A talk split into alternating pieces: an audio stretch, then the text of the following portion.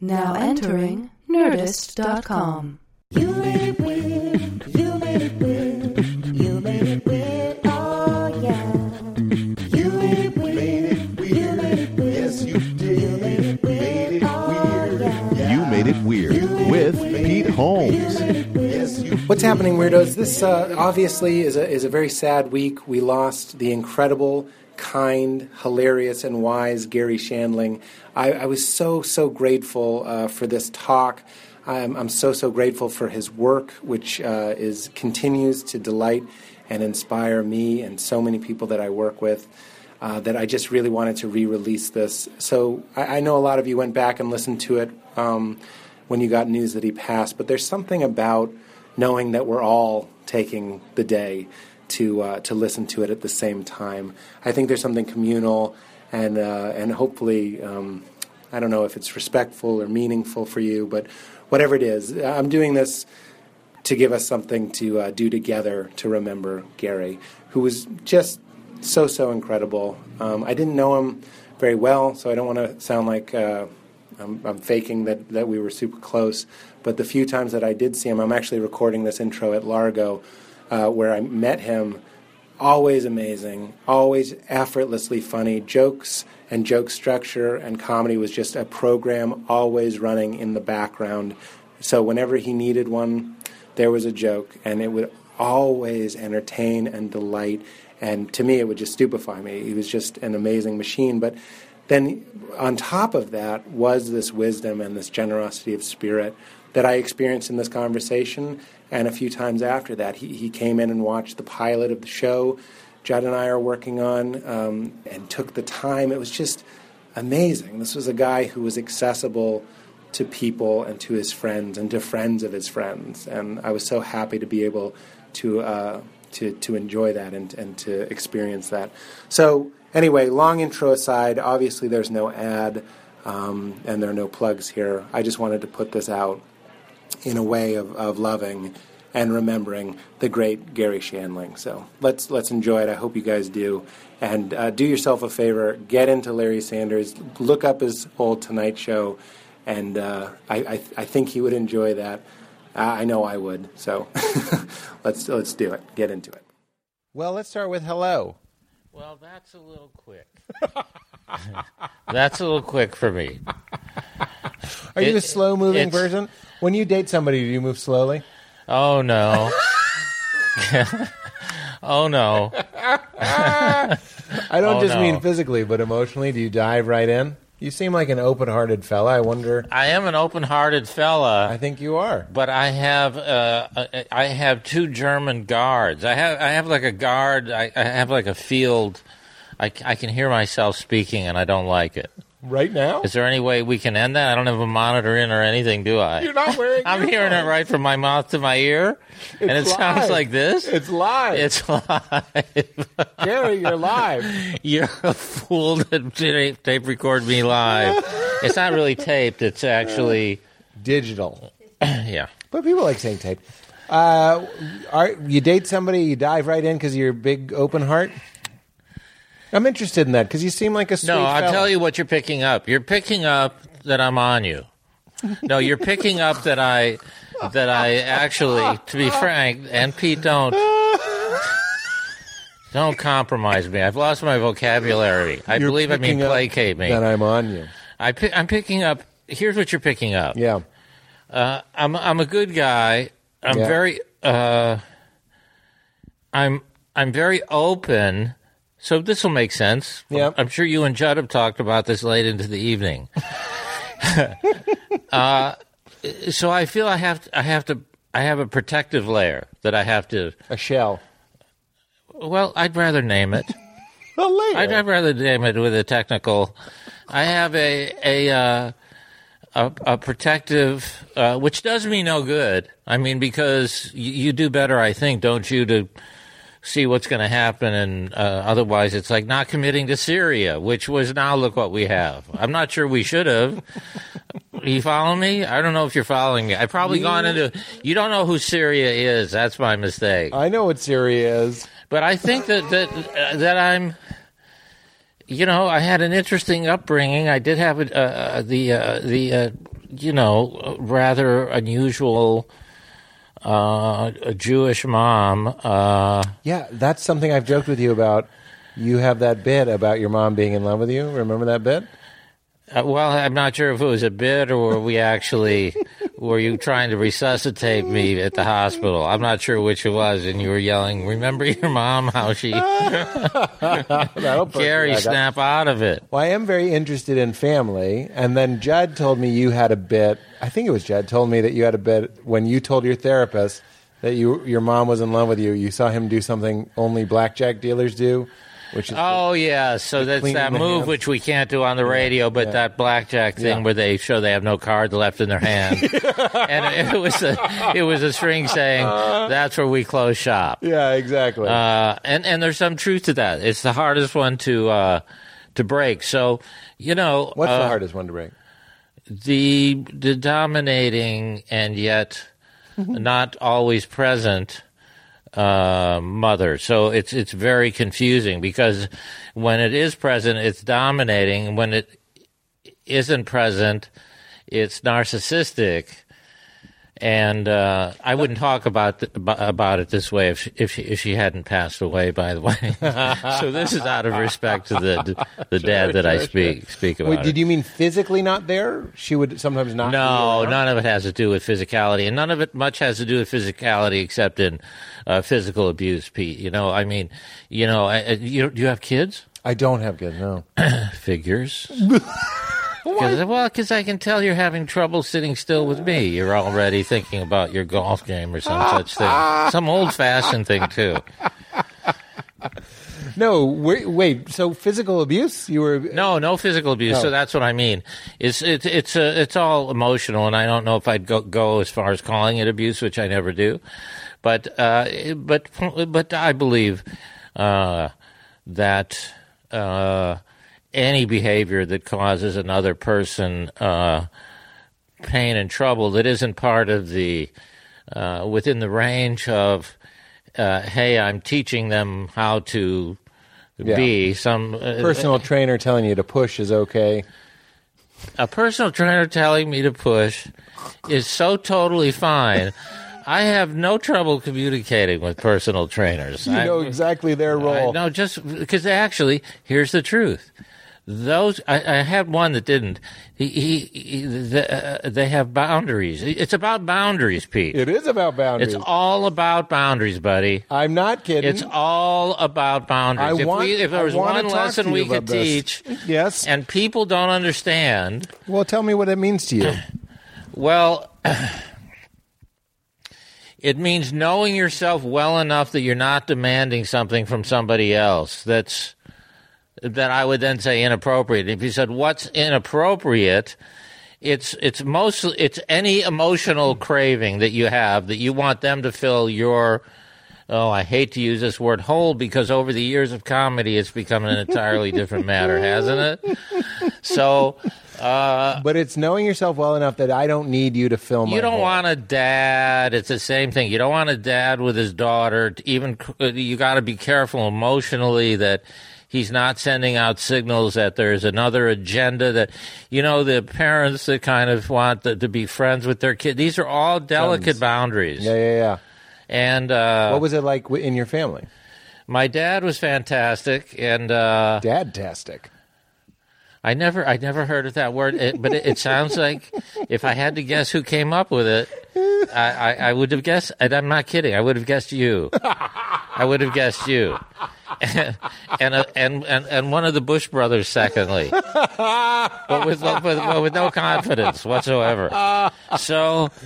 Uh, Your dad think- was dad-tastic. yeah, I think my dad was a good was a was a good normal guy. He had a he had a he had a printing company, Pete, and he was uh, you you uh, uh, he was present. He was relatively present. I I also had a brother who was sick, so that distracted in a good way some of the energy from me. If I could make any suggestion to somebody who's you rarely see this in in books and such, but I'm very Have a advanced. sick brother. if, if you can get a if, if if your if you if your parents don't have boundaries, try and get a sick person in there that they can that it, it distracts from you. Defer the the Sure, energy. and then it all works out because the sick person gets, which my brother did, got enormous care, and, and I was happy for that, and it gave me a chance to inhale. Are you the oldest? Well, I was I was never the oldest, and I'm still not. Uh, It's like he was. It's like your joke on your first Tonight Show. You go, "My dad, he's older than me." Yeah, that no, one? you know what I'll talk to you about about the, about that stuff. What? Uh, but then you know you got you edit some of this, I assume. I'll never edit it. Is that true? All that meandering at the beginning. We'll, no, we'll we'll start when we some. start. Yeah, Oh, we you- won't edit it, Huh? Unless you want me to edit it. I don't like that gap right there. so so Pete, I reminded you of the Tonight Show, but we're also talking about. I, I think everybody did did this, but you know when I'd go on the Tonight Show, like that line you you mentioned about yeah, my dad who's older than me. Yeah, So that is purely a technique. Uh, I didn't know I was going to say it. Hmm. I had a few of those in my pocket, like the way I talk. yeah. So I didn't want to fall into uh, doing a set of material. Reciting it. I didn't want to fall into reciting it. Yeah. And uh, The very popular Louis would say that the reciting part of your brain is very different from the part that wants to communicate. The two opposite well, sides. of your Louis' brain. brain is, is has, has has got a jump start to begin with. There, I, I wouldn't want to have to get in there, but the fact is, is, and and I just frankly just told a buddy of mine who who who went on his he shall remain nameless, uh, who went on, and I said, you know, uh, you got to work that audience uh, like an audience in a club, and so you don't want to fall into those. And it's also very old school to stand there and do that. So I did right from the, from the bat. I there's about three or four things in let's say my first Tonight Show that I think I said uh, I wrote some of these. That's also in the first set. Like I was, it was going well, and I said I wrote some of these, and you just go what? And, and it does, it does, it breaks the set. You Yeah. go okay, there's the guy's personality. Yeah, yeah, yeah. Am I? Am I? No, that's if, what you, if I come out looking like a fool in this somehow, I will protect you. It's it's You because I never have before. so you you would be. but you're safe and welcome. I, I think that stuff is so interesting. I, I, I remember again. And I, and I didn't mean to jump off on that, but it, it oh. reminded me of that. no, I remember. I'll remember to talk Okay. about your family. That's all I want to talk to you I'm about. trying desperately, desperately to get you off. I haven't heard you talk. I'm curious about your family, but I, I'm serious. But it's your, it's your, it's my time. it's our time. Yeah, it's our time. Well, I just had therapy is the thing. but you were you a pastor's son? No, I just look like a pastor. No, is that true? What, which is the truth of it? Uh, no, I was going to be a pastor. That's the truth of it. Yeah. Oh, I see. But your dad wasn't a pastor. No, my dad was an oil man. Is an oil man. Yeah. Well, you can see how those. He's been known to baptize people in home heating oil. Well, I mean, there's just about nothing worse than an oily pastor. But Don't I- make me talk like this. Try and keep me. I'm very. I probe all the guests, but you have done so much work internally. You're open about therapy and stuff. I am interested in, in, in your thoughts on, on family. It's it's a tricky thing. You know, I'm 36 years old, and I was the golden boy of my family, and kind of coping with this feeling that I've abandoned my mother. It's something I still have to deal with, even though she's a grown woman. Yeah. So here's the, here's honestly the phrase that you skip, skipped. Hit it. Even though I'm a grown man.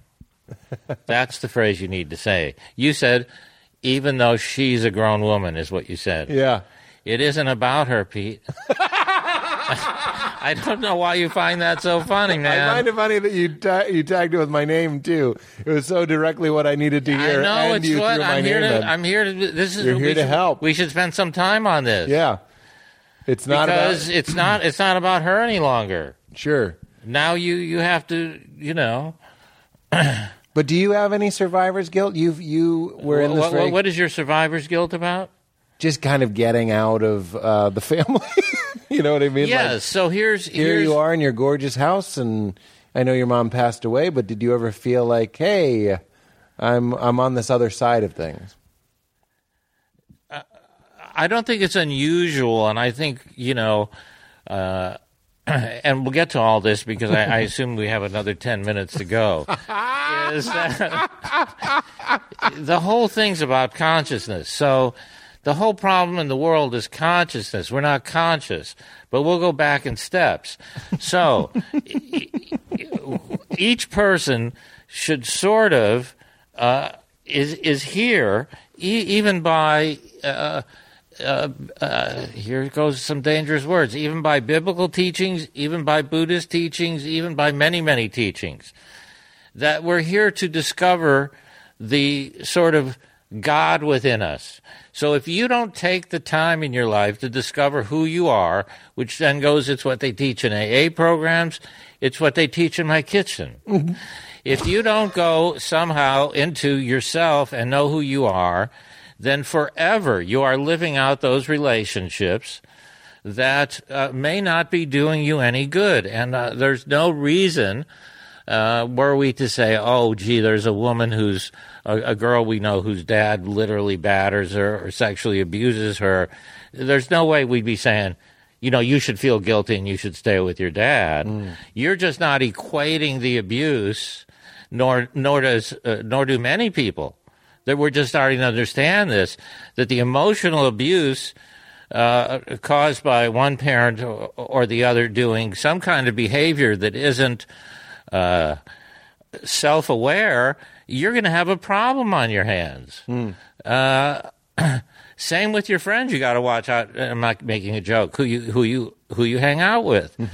So you know your your overall drive in this life, and I, and I think I think I feel this way about you, Pete. And, I, and this is only maybe the second time we've really sat and talked. Yeah. So the audience knows. Yeah. But you know, I, I get a sense about you, and, and Judd said it to me too, that you're a guy exploring himself and exploring uh, relationships and what the world is about and what is w- w- what's going on on here and how can I where are my uh, faults that I need to correct and take responsibility for yourself. There's a great phrase, and I should be able to I should know the writer who came up with it, but it's um, it's uh, a real man is someone who can give love he never got. Ooh, oh God! So it stops right you. It stops you from searching for more love and saying, "I'm going to give love," but it, it, but there's a lot of mechanisms in there. yeah. You know, you could end up suing me a week from now and saying, "Well, it appeared he was giving me some kind of therapeutic information." No, that's a good one. Yeah. that's a good one. So no, you have a right. you have a right, uh, and I think uh, oh, the the guilt of this drives me crazy. I have talked to a lot of people where they, oh, I have to talk. Well, it's my mom though, or it's my dad. I got to talk to them. Mm-hmm. Not when they're making you.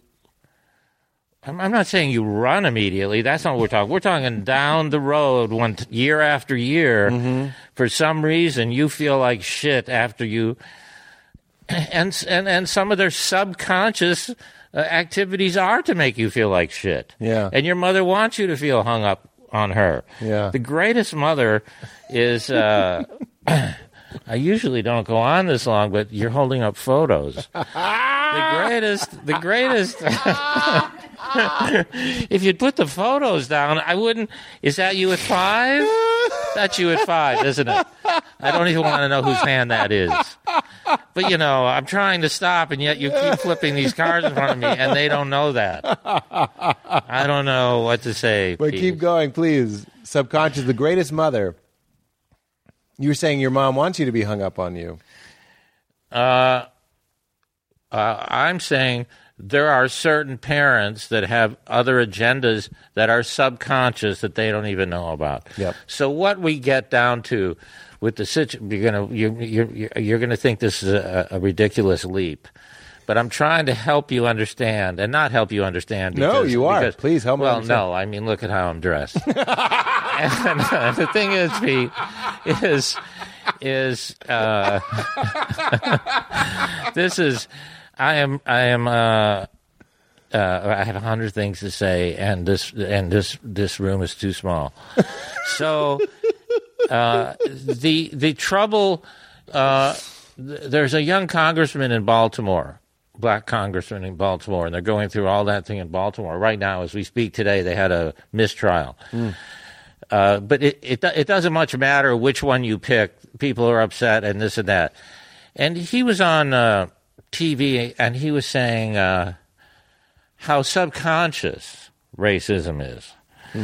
And so the point of it, uh, and I believe that to be true, uh, and and I wrote him because I went, you know, not enough people talk about the subconscious stuff. As if we know what we want and what we think. You got to dig a little deeper Yeah. to be honest with yourself. Yeah, yeah, yeah. And you do.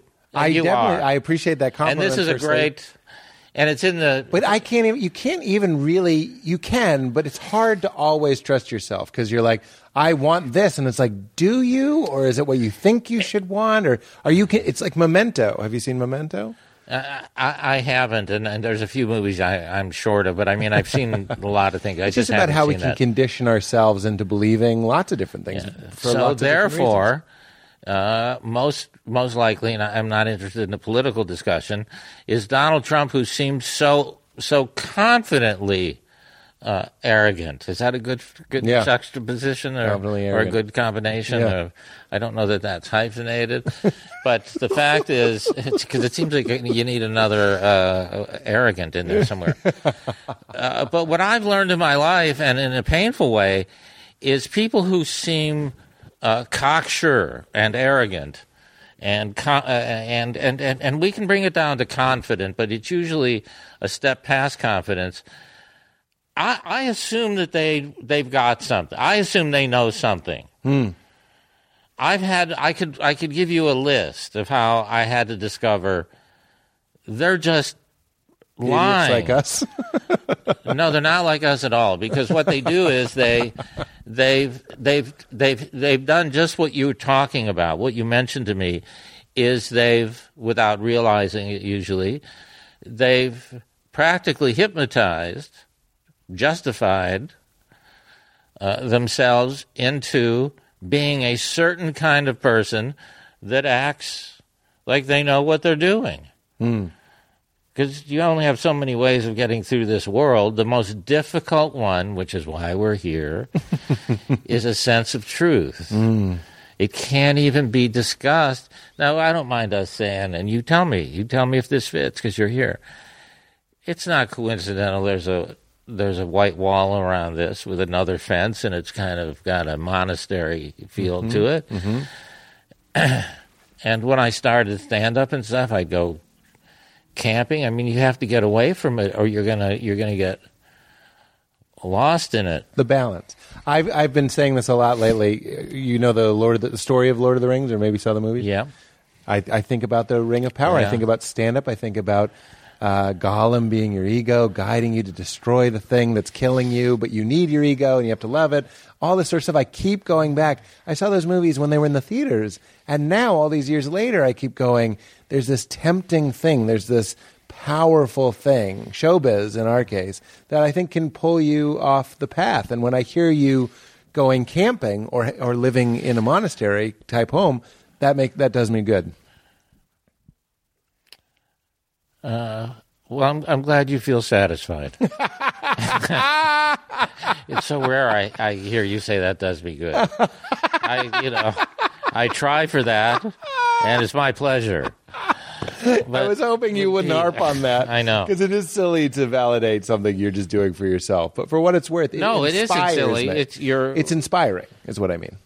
Well, you you came in with it, so you you you you live this. This is why this is why I like you. Is you're is so you have to have vulnerability, or you couldn't be searching the truth. There isn't one actor, one artist, one Yes, Uh, human being that you'd like that doesn't have enormous vulnerability. Yeah. and then you you work at uh, the courage to be both vulnerable and move forward. Yeah. But the idea of not exploring the vulnerabilities leaves you. Well, that's where you get like a Trump-like guy. Uh, you iron out the vulnerabilities, and you just become the bully.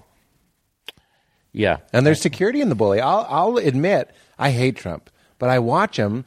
You ever hear that story about the the Jews? Uh, I'm sure you have. The, No, I don't like the way what the audience didn't get to see, and I don't know that you really have an audience like we're pretending. You and I, are, you know, I used to do this when I was 13, sit on the couch with a microphone, and here we are again. Yeah, me too. So we'll assume that you got somebody listening. Yes. But you kind of said something about the Jews, and then you kind of got wide eyed at me, like, It would be better as a TV show, is what you're saying. no, I certainly wouldn't say that. But there were these. Maybe it was famous Jewish people, and I'd be embarrassed if it was. But uh, it was the Holocaust, and there goes Hitler and all the marching Third Reich, and everybody's doing the Sieg Heil. And the quote was, "It took everything inside of me to not put my arm up." Two Jewish people that were, you know, pri- prisoners. I don't know what you would even call that. Well, that's that same. Uh, I'm, I'm sure a lot of that. Uh, what's that syndrome called that Patty Hearst had when she oh, Stockholm. Stockholm? Sure. I mean, how, who, who This podcast goes so long, you get Stockholm's syndrome. you get to? I, I, I really don't want to travel, but in any case, No, my point is, is when I watch Trump, there's an idiot in my brain that goes, maybe this guy's right. It's a flutter. so let's. I, I, I'm not saying he's right. No part of me thinks I'm the he's one right. who I'm I'm the one who even said earlier I have fallen for guys like Yeah. that who seem to have certain arrogance, confidence. Remember we were talking, yeah, yeah. and Well, uh, the- that can convince that can convince uh, people. Now It's oh, scary. God, it's scary Pete. in us.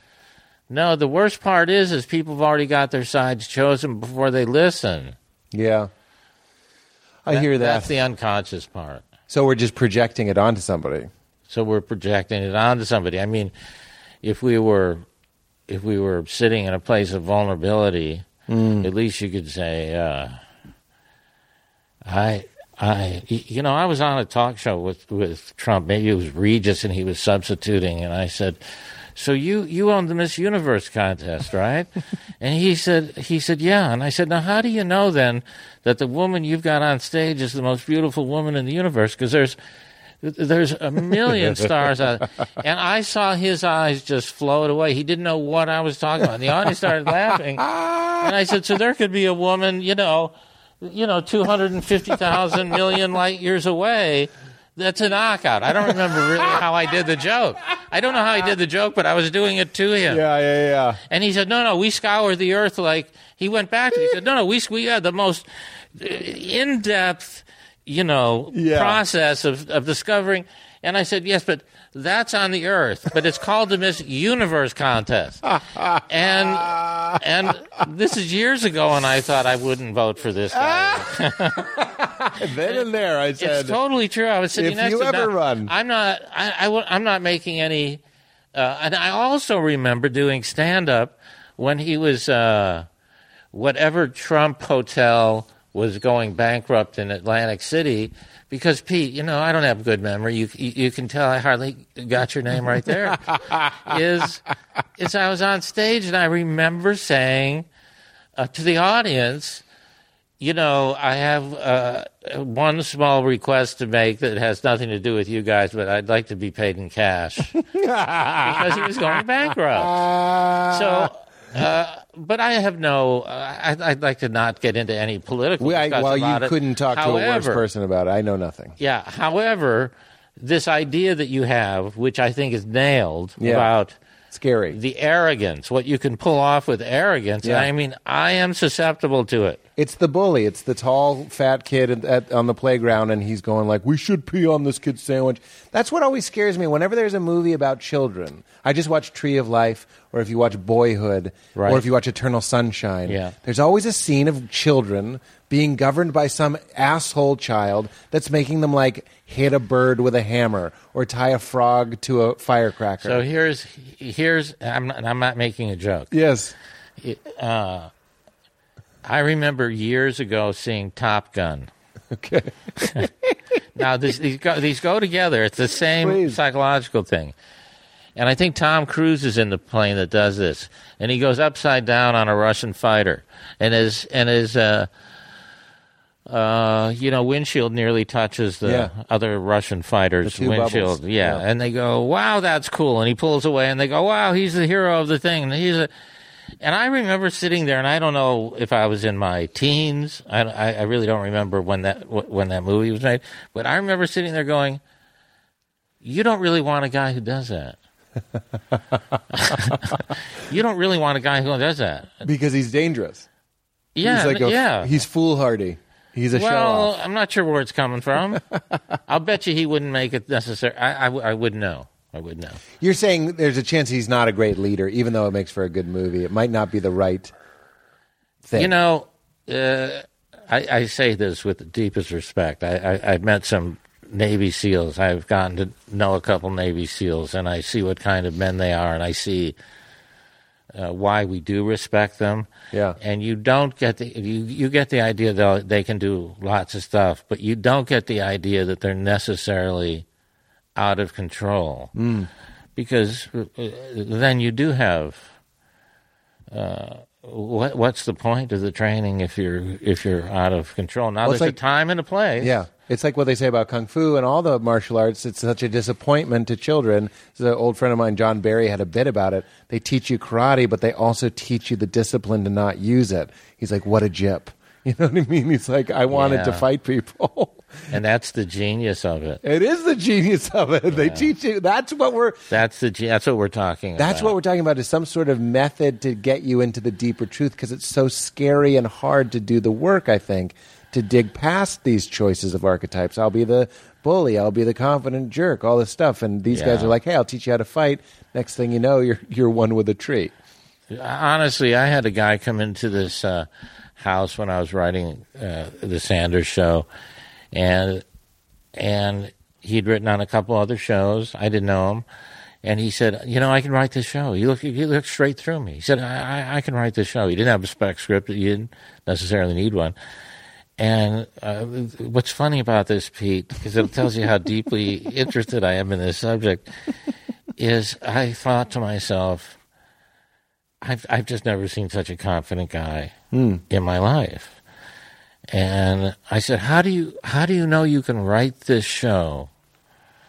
N- Not that it's the most difficult thing to write. No, I'm it- not saying no, it any of that, but It but, It's but we all thing. How do you? Yeah. And uh, he said, I just know. I've written this and written this and written this.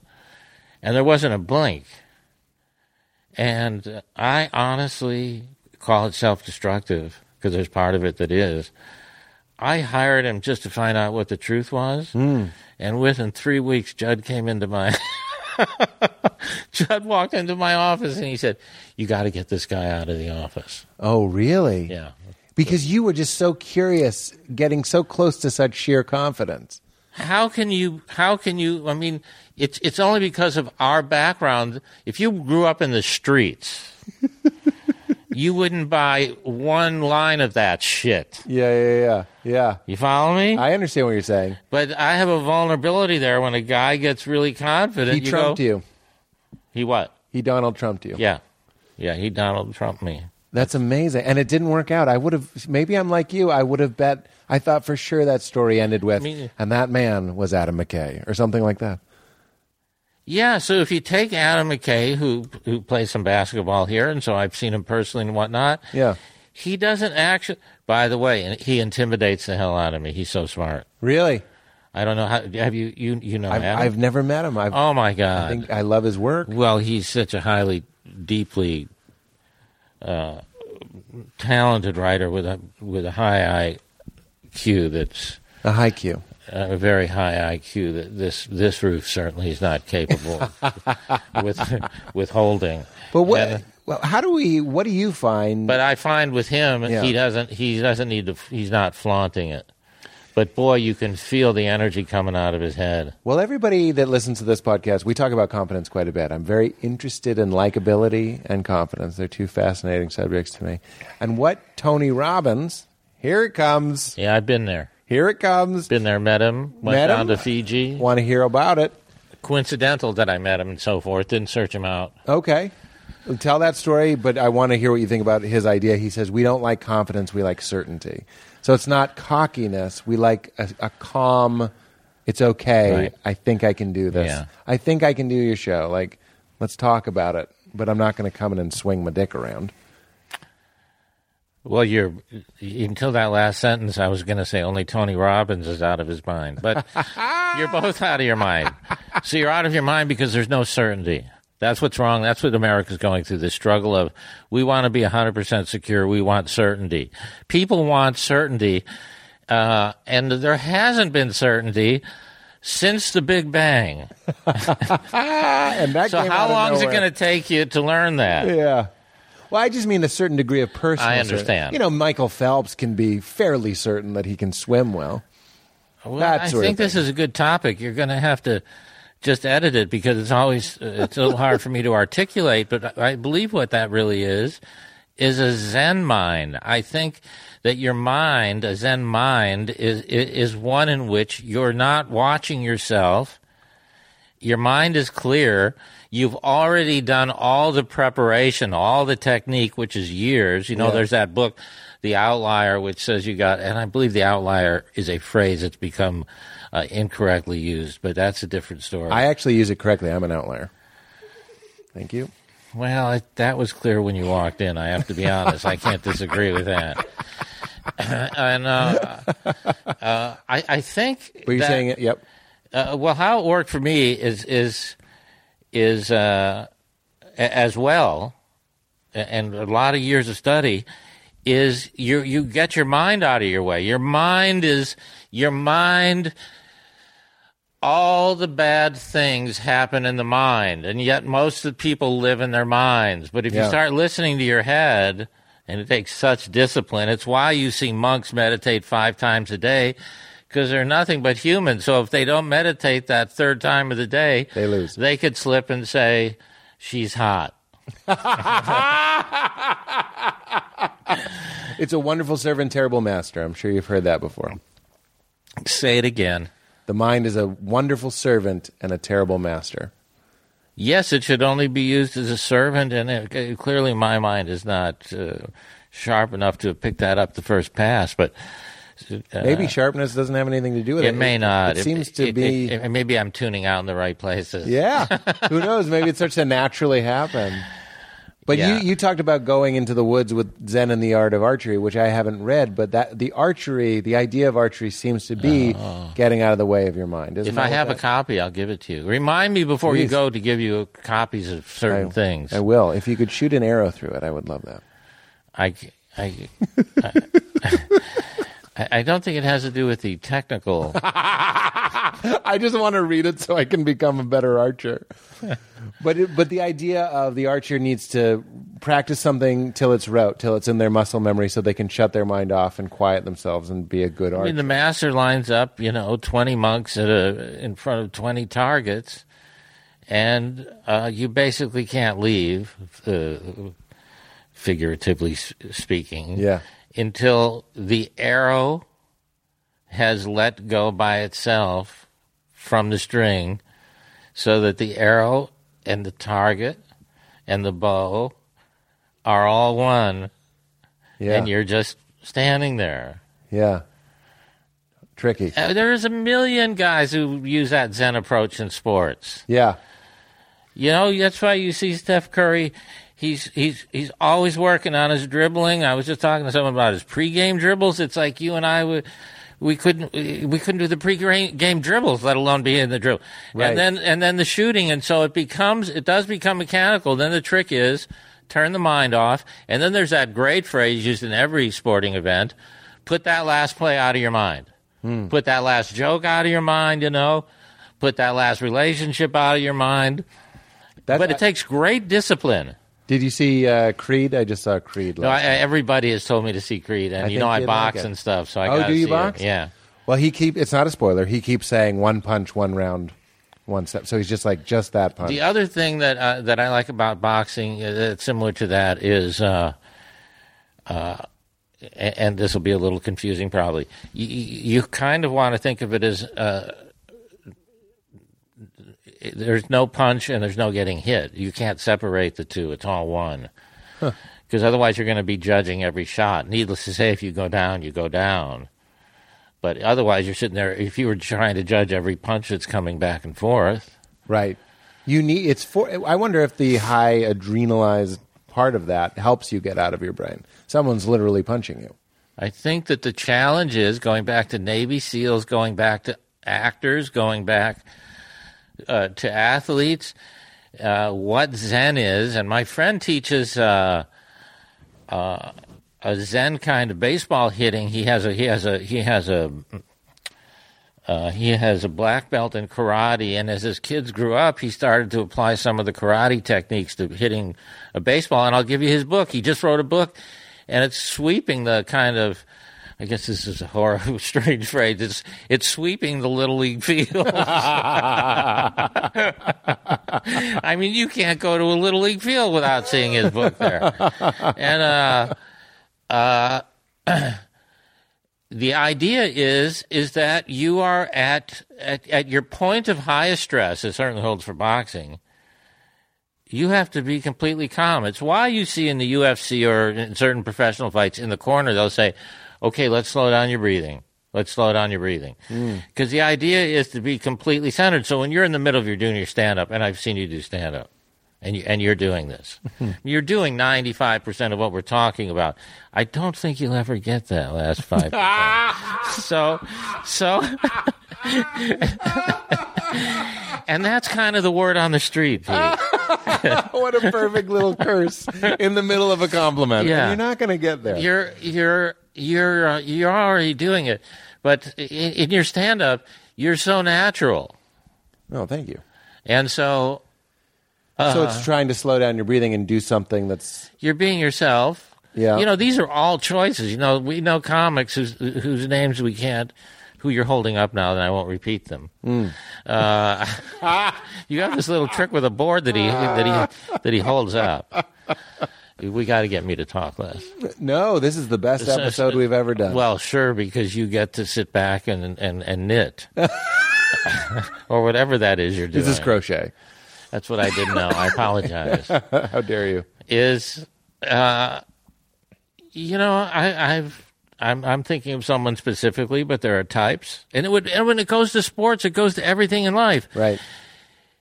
Kind of concocting a persona, kind of keeping that going, keeping the pacing going, Yes. keeping that driving. Seems tiring.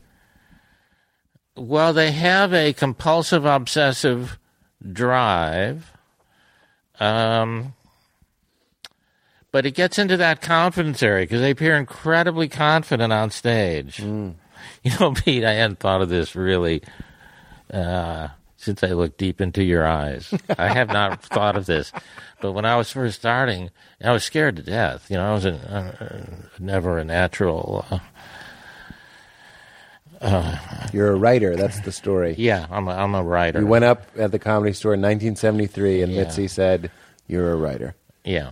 And that's speaking to the, what you felt. You didn't feel like a natural performer. Is that what you're saying? Yeah. Okay. I, I barely. Of course, feel- we disagree. I don't think we need to say that all these years later, but that's who we. Uh, I'm not sure. I mean, I, I'm I, I'm not sure that I'm I'm in fact not a natural. Oh my God! If you weren't the guest, you know what I would say. You know what Garry Shandling always says. He said this to Jerry Seinfeld. The moment you're comfortable at the party, you won't be funny. Oh my God, that is such a good memory. It, it's We say that. I say that on the podcast maybe and, and every did I 10th did I tell you that? I'm not sure how I heard you say it because I get a little confused. Did you? Did you say you said that to me and Jerry'd never heard of it? You said it. How did it go? Oh, I say No, it. let me so tell you something. often It's Seinfeld who said it to me. Is that true? Yeah. I knew you were involved, but now you're getting credit, so you win twice. No, I mean I'm sure I repeated it. I thought it was a genius thing. I I, I, picked, is I was genius. sitting here and the phone rang, and he was working on a script. Well, there's two funny things there, and I don't think he'd mind me saying this at all. Uh, he, he, he, he was calling me on the phone. He said, "Oh my God!" uh, Well, this is not his language, uh, but it, but it was like that moment where you he he was writing a script, not for the show. He was writing a different script. He said, "I have forgotten how hard it is to write." So we know everybody feels that way. Yeah. And I said, uh, "Well, I'm sitting here trying to write a monologue. Why that guy can really write." I mean, I've written, I've done the Emmys a couple times, and he's helped me both times with a monologue where he Yeah. can just. It's like uh, Wayne Federman calls Jerry a savant when it comes to joke writing. Yeah. I, I don't know. It's, it's the highest compliment, really. Yeah. So, And a diagnosis. Uh, yeah, and Wayne's not qualified for that. He's got his own set of problems. Uh, so, uh, but I said to him, I just, how is it possible I came from this party? Da, da, da.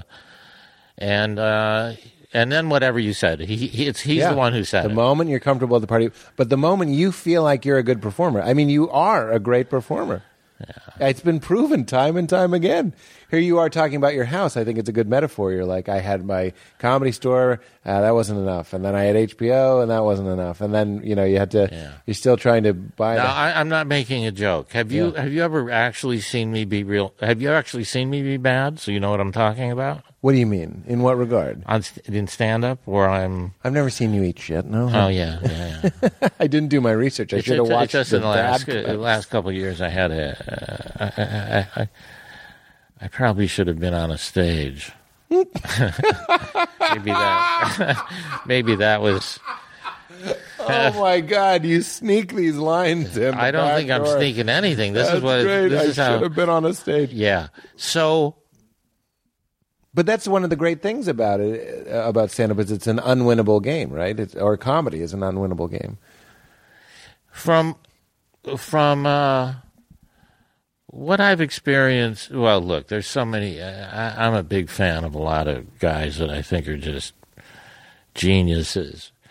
But you know, there's that part in Judd's book where uh, Chris Rock says Seinfeld sometimes seems uh, extraordinarily confident because he actually knows he can go in and and kill a room. Right. And uh, he, I think he does have that feeling. I think it's totally. It's like the comedy award speech where he goes, "We can do it."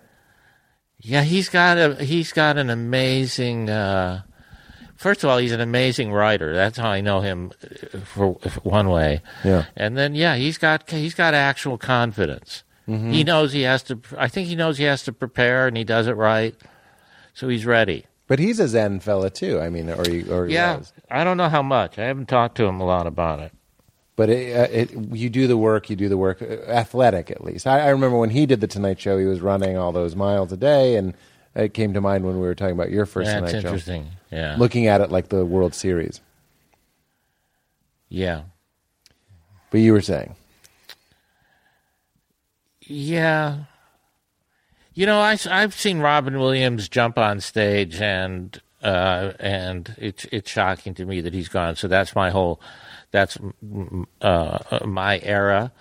And uh, other than other than purely Robin, I've never seen somebody, and I've seen him in different situations many times.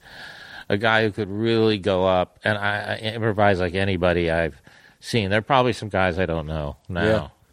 I don't know. I, nobody gets that Robin Williams crown. I, I did Conan yesterday. Yeah. I was sitting there in, in the seat, just like that seat, and I was like, Robin Williams. I have to say Robin Williams. I didn't know him. Robin Williams used to like get up. You know what I mean? Like do it. Go into the audience. You know what I mean? Like he was off the leash. And I think that like that's because they told him he could. No one told him he could. It's just like me when I go on Conan. I could also be that exceptional, but he was. You know what I mean? He, nobody gave. Well, there's that other thing, Pete, that I want to give you permission to do. Seriously, what's that? do things that people don't tell you you can do. That's what. That's my point. Is no one told him he could do that. So I'm telling you, as you continue forward, yeah. do some things that you just want to do, right or wrong. You've got to make yourself out of the mold. I, I'm a little of the same way, which is Yeah. uh, I'm supposed to sit here and tell anecdotes. Y- y- Yes, I've, I've I've been there where I went.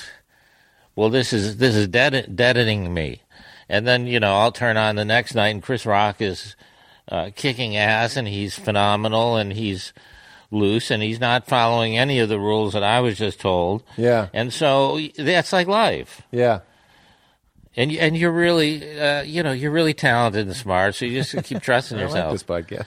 yeah, Huh? you know, speaking of acting, I'd like to edit that out. You've done. Uh, we Judd and I talked so much about you and you and your your shows and what you've done when we were doing the pilot that we did. You were you were a real touchstone for us. and uh, the acting as well. Your pilot is terrific. I was thinking about it the next day, oh, thank you. and people may not know what we're talking about now. I don't know the order of progression. Yeah, they know that I shot a pilot with Judd. It's they don't know that you terrific. saw it. I'm, I I'm think so you're glad. terrific in it. Thank you very, very much. Yeah. Acting, which you've done some of. Speaking of the way that Robin or Chris Rock is, Some of is the correct phrase. That's the truth. I'm really struck, and this is going to sound very obvious, with how much it's just kind of up to you. But when there's cameras rolling, there's you have to get over this hurdle of you're wasting everybody's time. What if the scene is you and I sitting on this couch, and then my big idea is that at some point I knock your hat off? You know what I mean? Yeah. What if that's wrong? you know what I'm saying? Oh, like, no, no, no, no, no. But you have to get that out of your So you need to be now in your Zen mind where your instincts are working. You That's want it. your instincts to be overworking your mind. and that's a hard So thing clear your mind. Yeah. So start now. I mean, your work looks like it. Your mind is clear. No, the, I, I got there, but that was what was tricky. That's what surprised me about acting was that I, this is going to sound so stupid, but I'm going to say it the way my brain was thinking Okay. it. It's weird that no one tells you what to do. like no one tells you how to do it. Well, here's why. You just do it. First of all, I mean, you just shot this with Judd, right? Yeah. So, so Judd, Judd, uh, the delightful Judd uh, Apatow, will not uh, force you to do something that isn't organic for you. Right. Uh, now, I I have a very limited range. It's, a, it's just a fact. I have a very limited range. I was told that in the second grade. so the fact is, they go, "You don't want to play," uh, and I didn't even know what they were talking about. Read this. I can't. I can't read. So I have a limited range. So, but if you will let me be, and find in the scene uh, my impulses working in the scene, you know, I might be able to give you something you can use, but it, it certainly isn't going to be uh, like a certain actor who comes in with enormous range and chops and does it that way. Mine is, it's just a different technique that's still valid.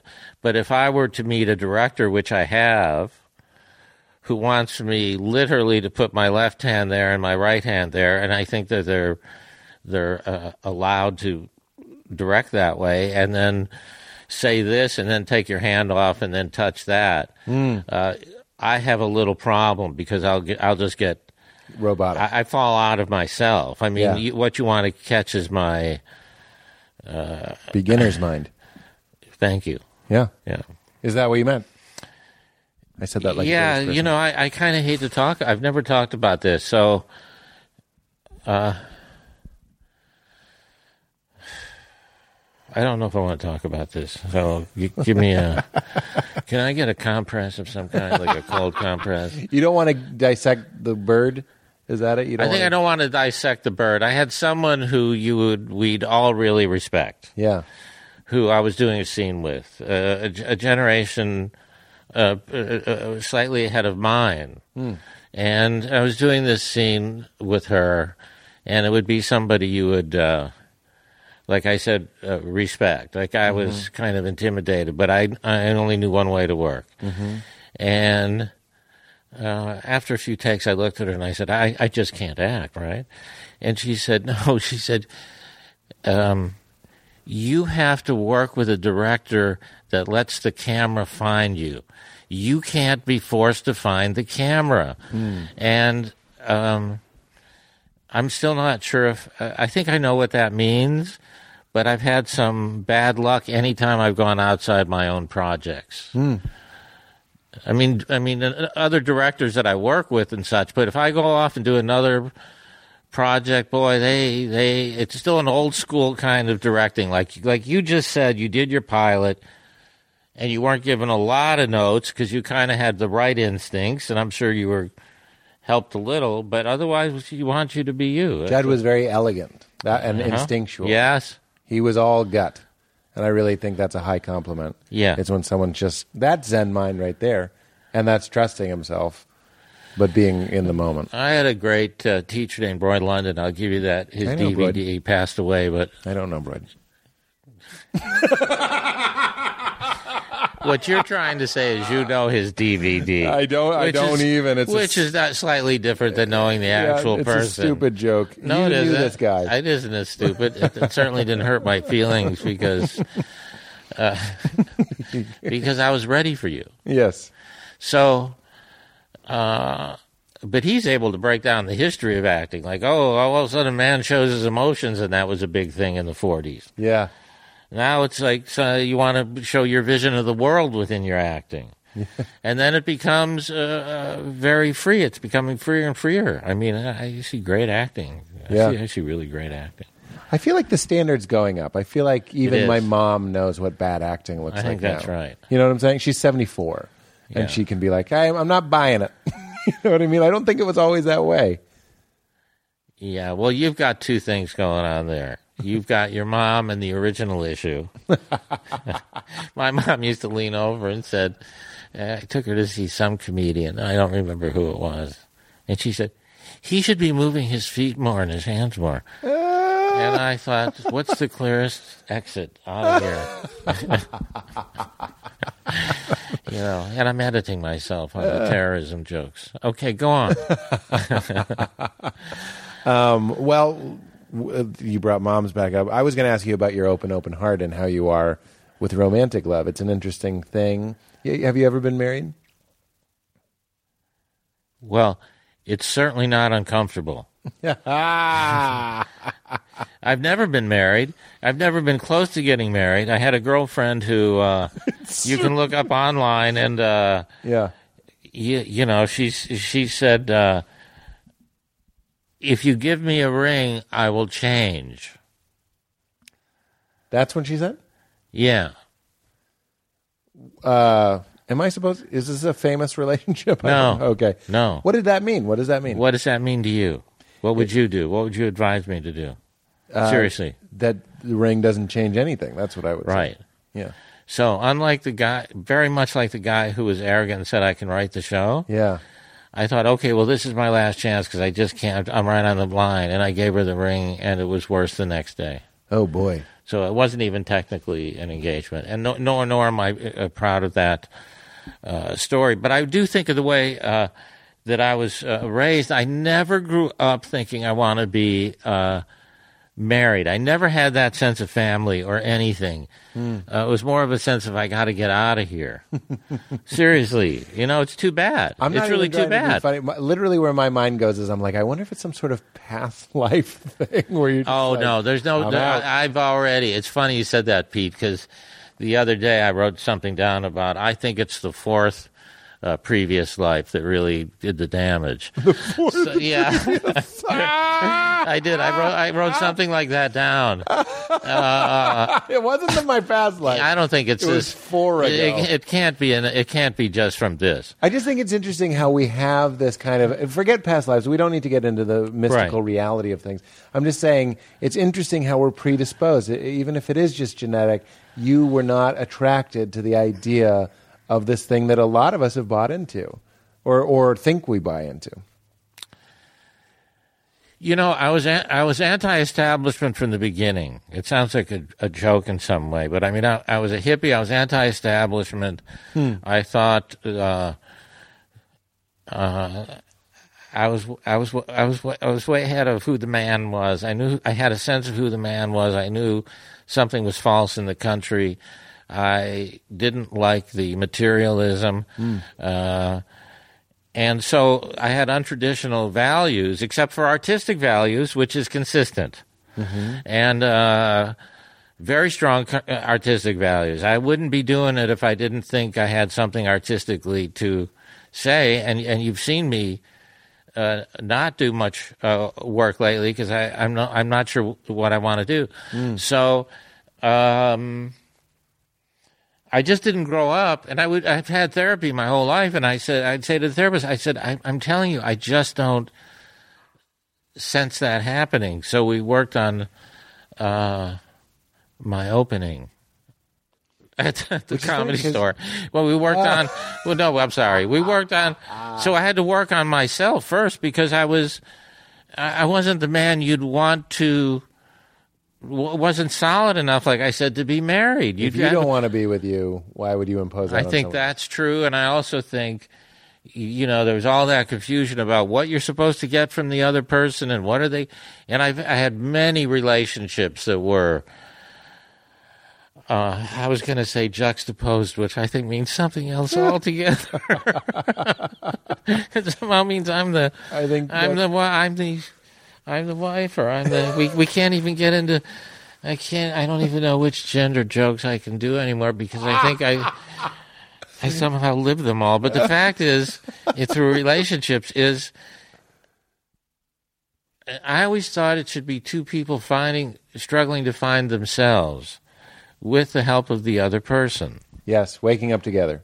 which is really love. That's really what love is. So Well, you know what Ram Dass says, our boy tell me, Ram Dass. You need to tell talk some now. Okay, so no, no, no. I don't want to talk. This is great. Um, he says that when you when you say "I love you" to somebody, really what you're saying is you are the vehicle which takes me to the place where I am love. So it's not. It's like I they think un- that's very well said. they unlock in you that that place where you are love, and that's what. So either because of, uh, you know, I do stay on stage. Uh, Pete. Pete, you prefer Pete? I do stay on stage. Uh, in the middle of nothing, I'll say, you know, I'm not married, and it certainly isn't my uh, fault. It isn't my problem. It has nothing to do with me. And I don't know why they laugh, Yeah, right? that's funny though. So I'm accepting that either I'm accepting all responsibility. But you sure have your mind around it. It sounds like. Like what? What did you think was unfair to expect out of relationships? What? What mistakes were you making? Uh, I have a little saying that all I ask of a woman is that she know herself. Is that real? Yeah, That's a great yeah. requisite. And I, and I expect the same of myself in in response. right. Uh, so that when you get to an actual problem, you're coming from the idea of further understanding. Uh, but if I describe the relationships uh, I've been in, it, it's it's going to sound uh, old school and uh, well that I picked the wrong uh, a woman, which I might have done, and. Uh, Do you tend to attract the same type of person, or is it always a grab bag?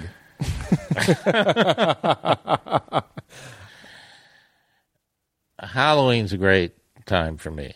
I don't know what that means.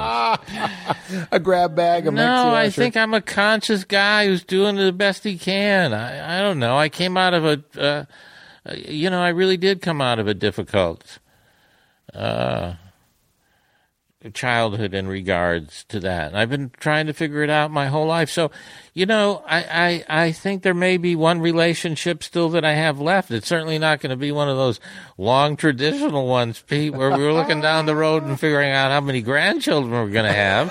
But it could be great. And then, you know, not too long, and then they get everything. but that's how it is. It's like, I always thought, like, uh, what how's it working now to further your life and so that seems to leave me out of the picture it doesn't mean i can't commit it means i can't commit to a to a bad series if i may use that It's another Seinfeld. I'm filled with Seinfeld quotes today for some reason. He's like, people say, "Why don't I do movies?" And he goes, "If you do a bad TV show, that's a bad week of your life. If you do a bad movie, that's a bad year of your life." He so. Once he also said to me, uh, it's something like, uh, "Dating is like playing checkers." He said, "Marriage is like chess." I, I don't know exactly what that means, but but uh, I think we kind of get it. yeah, But you're you're. It sounds to me something that you said. You're open to whatever it is. Another great Ram Dass. He talks Please. about how we want to minimize pain and maximize pleasure, and we want to push away discomfort, and we want to welcome in the high and push away the low. And then he goes, the enlightened person says, "I will eat it all." I just love that phrase. I say it Yeah, to myself good. maybe 30 times a day. I would get it tattooed if I were a tattoo person on my wrist just because every time I think it, it, it makes me happy. Like today, we got a, a fridge delivered and they couldn't take the old fridge out That's because right. we couldn't move a car because the battery died and it wouldn't even go into neutral, so Right. we couldn't push it because the transmissions. I didn't know Right. And I'm just in the car, and uh, literally like a movie. I actually thought I was like, if I ever have to act frustrated, remember this moment. So I'm kind of like writhing in the car, and I'm like, fuck. And I'm like, and then I remembered it's all. I'm not saying everything has a meaning, but you can give everything a meaning, and every little moment is is another opportunity to use it for your awakening. For, to- Yeah, to see Pema the- Chodron. Uh, you know Pema Chodron? Chodron? No, You don't know Pema Chodron? is this another book? She lives next door. she's she lives no, she's yeah, no, no. The Pema- effortlessly funny. Pema I have to to a commercial. Effortlessly. Pema Chodron. Look how trained I am. I know you put the mic down. You were ready to go. You, you know, a woman would never have to say no to me. She just needs to say, "We'll be right back," and I'll stop. I've never had that Cosby thing. I tried to, uh, yeah, The Cosby thing. What's yeah, I'm I'm nothing. I was on stage with Judd, and I said, you know, look, Judd, I've had a robe on and taken something to go to sleep. There was just no woman there. That doesn't make me like Cosby, does it? but you're still concerned. Yeah, I'm anything still that's even in the guilty. Like, oh my god. Yeah. So, uh, Pema Chodron is another uh, Buddhist uh, monk, nun. And uh, if I can get back to what you just said, because it was a, it was a follow up to what you said. Yeah, just yeah. said. I will eat it all. Is everything's an opportunity to see it. Every towards single thing, instead of backing away and trying not to be hurt by it, and this and that, is to stay, stay silent, feel the feeling that you feel, Mm-hmm. absorb yourself in that feeling, and, and wait it out a minute. But the resisting is the pain. Yeah, I, you know, I, I should give you that. I mean, it's totally what a book's Yeah. about. Yeah. It's the resisting that's a pain, and certainly I'm guilty of that. I mean, I, Well, Ram Dass again, he says uh, the degree to which you're pushing against anything is the degree to which you're not free. And I, I think that all the time. I, I'm not a good uh, marijuana smoker, but I smoked some marijuana recently. Yeah. and it made me it made me a little bit like I was still high when I went to bed, and I didn't like it. And it was the resisting that feeling that was. You're, you're a good hippie. I don't know if you've done any psychedelics, but there are a lot of little mantras that help those, but they help in life, which is just say yes to what's happening. It's like it's okay. It's it's not the weird tingly high feeling that I had. It was the fact that I wanted it to be over. That's right. But as soon as I surrendered and just said, Pete, you're high. It's going to go away. It's okay. It went away right like that, like that. And that's how I feel about when I'm in the car. If I learn to say yes to what is, I, I'm, I'm much better. And that's what you're saying. yes, and I would add to that. I I could have said it longer. See, I think you did it great. I would have dragged that out until you know. well, I'm just quoting other people. No, no, no, no, That's no, no, not, not not quite. It's coming through you, but the fact is, first of all, I, I, I couldn't, I can't do psychedelics. Couldn't do them when I was young. Never did them. My brain chemistry is such that I can't have handle any speed, Hmm. and uh, so I have many stories about uh, uh, uh, starting in some small manner to try it and never getting far at all. And it's Like just a what you- small- it would be what you'd picture to be, which is me looking at the expert and saying, "What what is it? What's happening now?" And he said, "This this is what you were worried about." so I never I I envy people who did uh, who could do uh, uh, uh, psychedelics. I've I've been with them when they trip. Although I will tell you that the, the danger in that is that they don't they don't immediately uh, this is I have no right to say this write down their perceptions uh, and then they forget them mm-hmm. and then they forget them but I mean I do think it's a good way to open is- up as Ram Dass Ram Dass just blew his mind out didn't he Yeah, hundreds of times, hundreds of times. The most eloquent professorial type Yeah. guy who was just like on my one thousandth. It's just funny that he and Timothy Leary closed themselves in a room for like a, a week or something in a yeah. house. And if, if you and I did that, it would be maybe a little pot and then mostly just complaining or working through this. I understand the the the psychedelic uh, hesitance. You know what I mean? It's not for everybody. It, it it scares me, but also I've had a doctor say to me, "You your brain cannot handle uh, speed." Literally, the gray matter of your brain, or you meant the diagnosis of your personality. Well, that's a good question because I didn't, I didn't, uh, I, I didn't split it, but it sounded like he really knew what he was talking about. Was he a neurologist or was he a talk therapist? I was online too. I think it has to do something. Here's going to be a uh, Pete. Follow it, My Garry. my issue, dude, isn't that I need to crack my ego open. My issue is actually I need to strengthen my ego. Hmm. So, I, I, I mean, in general, What does that look like for you? uh, Where do you wish you had a beefier ego? uh, there's just I'm happy to discuss that with you, but it's just a few layers. But I'm happy to discuss it with you. I just I probably need to get a snack. I'm, I'm actually using up a lot of. You're using. You're you know you're excellent at this. and you know I'd like you when you're done to destroy my house.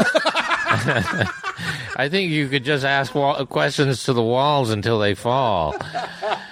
So, so, so, Pete, what I wanted to kind of add in is it's funny that you met Ram Dass because Yeah. you know I skyped with Judd with Ram Dass. I saw some of that. and then uh, I've hung out with Thich Nhat Hanh. So this is just a Zen conversation. Yeah, yeah, yeah.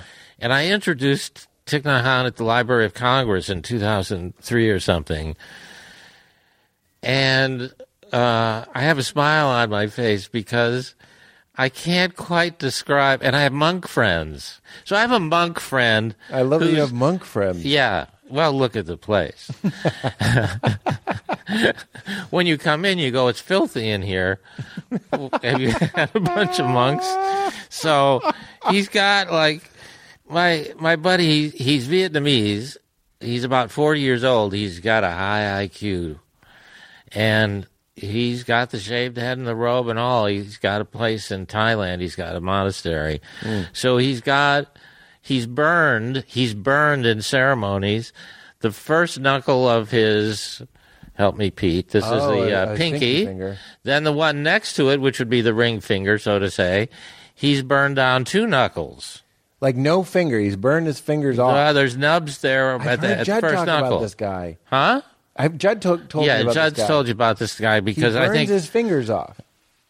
well he well it's not for a living, but he, he he's done this in ceremonies, which I get. So I said to him, because you're going okay, what kind of nut am I with? You might ask. Sure. I think that's what Leslie asked Judd, by the way. yeah, yeah, yeah. Uh, and uh, actually, I said to Jerry, I was telling him about this monk, and I said, so he dips his fingers in hot oil because this is his commitment. I said, I know you think a wedding ring is a big deal, but I said, He's so- making it impossible to wear one. yeah. So he's got this. So then he holds up his finger and he watches he watches it burn as the oil, hot oil is flaming. He watches the tip of his finger burn as a as two things. So you can visualize impermanence right then and there. You're seeing the body disappear. Mm-hmm. Uh, number two, it, it is a commitment to this path. Now you go, okay, this is some weird guy, right? So he's Vietnamese. He speaks broken English. Uh, and I said to him, did it hurt? And he said, yeah. like a regular guy. Like, yeah. And But he didn't flinch or anything. I'm I wasn't there when he did it. Uh, I would imagine him to be stoic. Yeah. It would be a disappointment if he was just running around screaming. Yeah, that would be monk-like. that would be more of an arson situation. But you know, I feel like people don't talk about it enough. The monk that lit himself on fire in protest of the of the of the war. he put that the same monk who This is the finger monk. Yeah, who, and you're talking about monks who light themselves and such. Yep. So he gave me that, and, and I'm not big on. Um, I can't tell you what that emblem is, except what you'll notice is, and I have this. I have him putting it together on videotape. I put it at the end of one of my DVDs. Is he's he's he's down there with his robe and he's putting that whole thing together, which is hands in all directions, Yeah, right? yeah, yeah. It's 360 degrees of hands. Yeah. And I said, so so so so what what what what does it symbolize? He said it's extending hands of compassion in all directions. And I said, uh, even to the enemy? And he said, the only enemy is ignorance. It felt like a Bob Dylan kind of moment because uh, I don't think he understood me. but I think the fact is, is if you really think about what that says, it goes back to our consciousness question, which is the issue with this world. We can get it down to the Middle East, and we can get it down to gangs, and we can get it down to guns, and we can get it down to everything.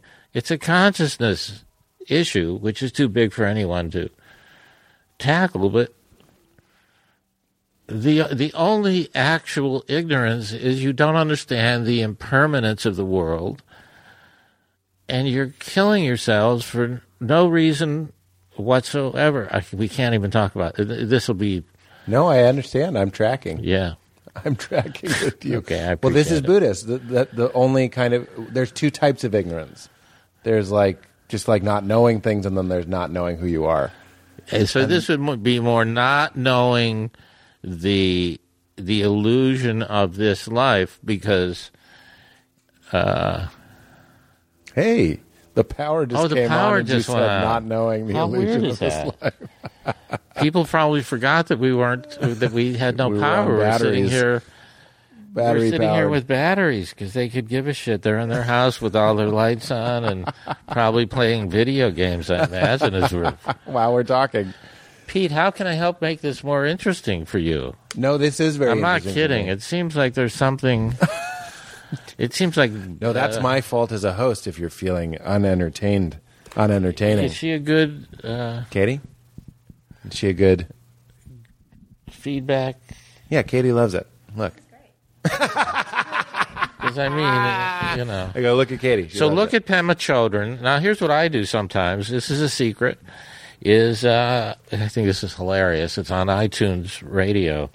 Is Pema Cho- Chodron has lectures? Ram Dass has his lectures. great lectures. Uh, so you know them all. No, I know. Then I understand. Judd told me you introduced you, you interviewed Deepak Chopra. Is that true? Yeah, So I have never met uh, him. DP Chops. Yeah. I would. Well, I know his music now that you say it that way. so what is his? I want you to stay on the on the issue of consciousness. I think that's very interesting. And here's how I'd like you to stay on it because if we do want to make it entertaining and and uh, consumable, how do you make it entertaining and consumable to yourself? Meaning, what are your mantras? What are the things you? here's the yourself? challenge you've given me, which is good for because it's comedic as well. Is I'm struggling right now with how to present this on stage because Mm. You go on stage and you start talking about consciousness. Now, many times I've gotten dead quiet on stage.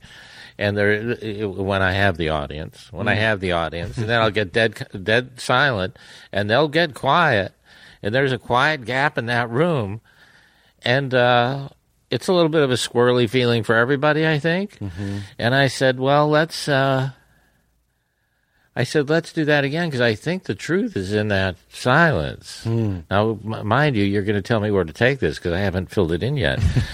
and they'll get quiet again, and you'll have the same quietness. And I'll say, that's where the answers are. It isn't going to be in this constant jabbering. Everybody's got to. Our world needs to shut the fuck up for a second, right? Because I can't love you if you're yelling at me continually, and if you're yelling all of these things, and people have all of their things. I'll tell you, Krishna Das, who just did the podcast Yes. as well. He has this great quote. He says, "You can't break out of a prison made of thought with more thinking." Isn't that a Yeah, so one? here's what I have. Uh, yeah, give me yours. No, no, no. Nope. It, it isn't. Uh, uh, I was. I, I, wasn't going to try and follow Krishna Das. Although between us, I did see Richard Gere go on after the Dalai Lama, and I thought that was a bad choice. and if and if Richard is listening, he's a lovely man. Yeah, sure. He's a uh, good man. Good man. You, you, you But you can't follow the Lama. You don't want to go after the Dalai. You follow a Lama, you're going to step in shit. That's what I Someone, say. someone grabbed me. I was. I went to see. Someone grab you. No, no, you're right. You, if you followed the llama too close, you would step in the shit. Garry resigned. Little reader. No, no, Resigned. I, I, uh, I went back to catch up. Is there anything else I've drastically missed that that that's You're saying that good? No, no, no. that's my one. I, apologize. You owe me one. No, now. no, no. you know I would never hurt you, really. Of course. So I would only hurt you. Uh, I would never hurt you. Um, there's a thing called tough love, and that's when the monks will conceivably hit a a master will hit a monk with a board. I think that could happen yet today. I have heard of that. Yeah, I've heard of uh, masters doing that to monks because they're not being fully present if they're not like that's right. alert. It's like I shouldn't have been able to hit you with a board if you were really being in the moment. How many people could you think off uh, off off the top of your head right now? Could we hit with a board? Yes, and and don't name them unless you care to. That's your that's your list. I'm not naming my list. But are you telling me you don't know ten? I know ten. I mean, I know ten. I've tried to help, and they're not going to get it until something happens. It is hard to. Uh, you're trying to do it on stage. It's hard to. Yeah. Whenever I read, Wherever I do it. or whenever I uh, find something like it's impossible to break out of a prison made of thought with more thinking, I'm the guy that wants to go and tell people that. But I also have to learn that a lot of people don't don't want to hear that, or don't care to, or that doesn't mean That that that's the that's the real resistance. I agree with that. Um, I'm working my way up to Pete if I want to really do it. I mean, if I was giving you advice, I'd say, no, no, man, just go out there and be yourself. And I, I'm not. I don't quite have that feeling yet because I'm trying to get some thoughts across. Uh, but there was something else I was going to tell you, although I'm not sure it was you. you were saying Uh, this country needs to shut the fuck up. I can't love you if you're yelling Uh, at me. you're good. You, you're good. You're, you're, you don't even need the recorder. You could go home and recite the whole fucking thing, couldn't you? If the fact be known. I'm like Capote. I yeah, can do that. Yeah, that's so good. I do want to know what do you have little things w- that you re- remember that you try to remember that keep you grounded or keep you present or keep you sane. Uh, um, Or did you want to go back to that thing I just reminded? I was trying to think of the thing you just reminded me of, but it had to do with. Uh, but I'm I'm happy to answer that. But I don't think any of this should be in sequence. uh, I think it should be a, a, a, a, a kind of a challenge, kind of a non-linear challenge. Yes. That's what I do. I challenge you to challenge you to a non-linear. Well, you could do that in a snap. so uh, I remember the old days. A non-linear challenge to this improv or something might be a, a, an interesting idea. But Yeah. now, now, now, it's, it's it's those days are gone by. do you have a tissue? okay, so listen, man, listen. Uh, no, you'll tighten this, right? You got to tighten some of this. How long is your podcast? Uh, How long have we gone, Katie? All right. So at 90, I ask you about God. So that's where we're at.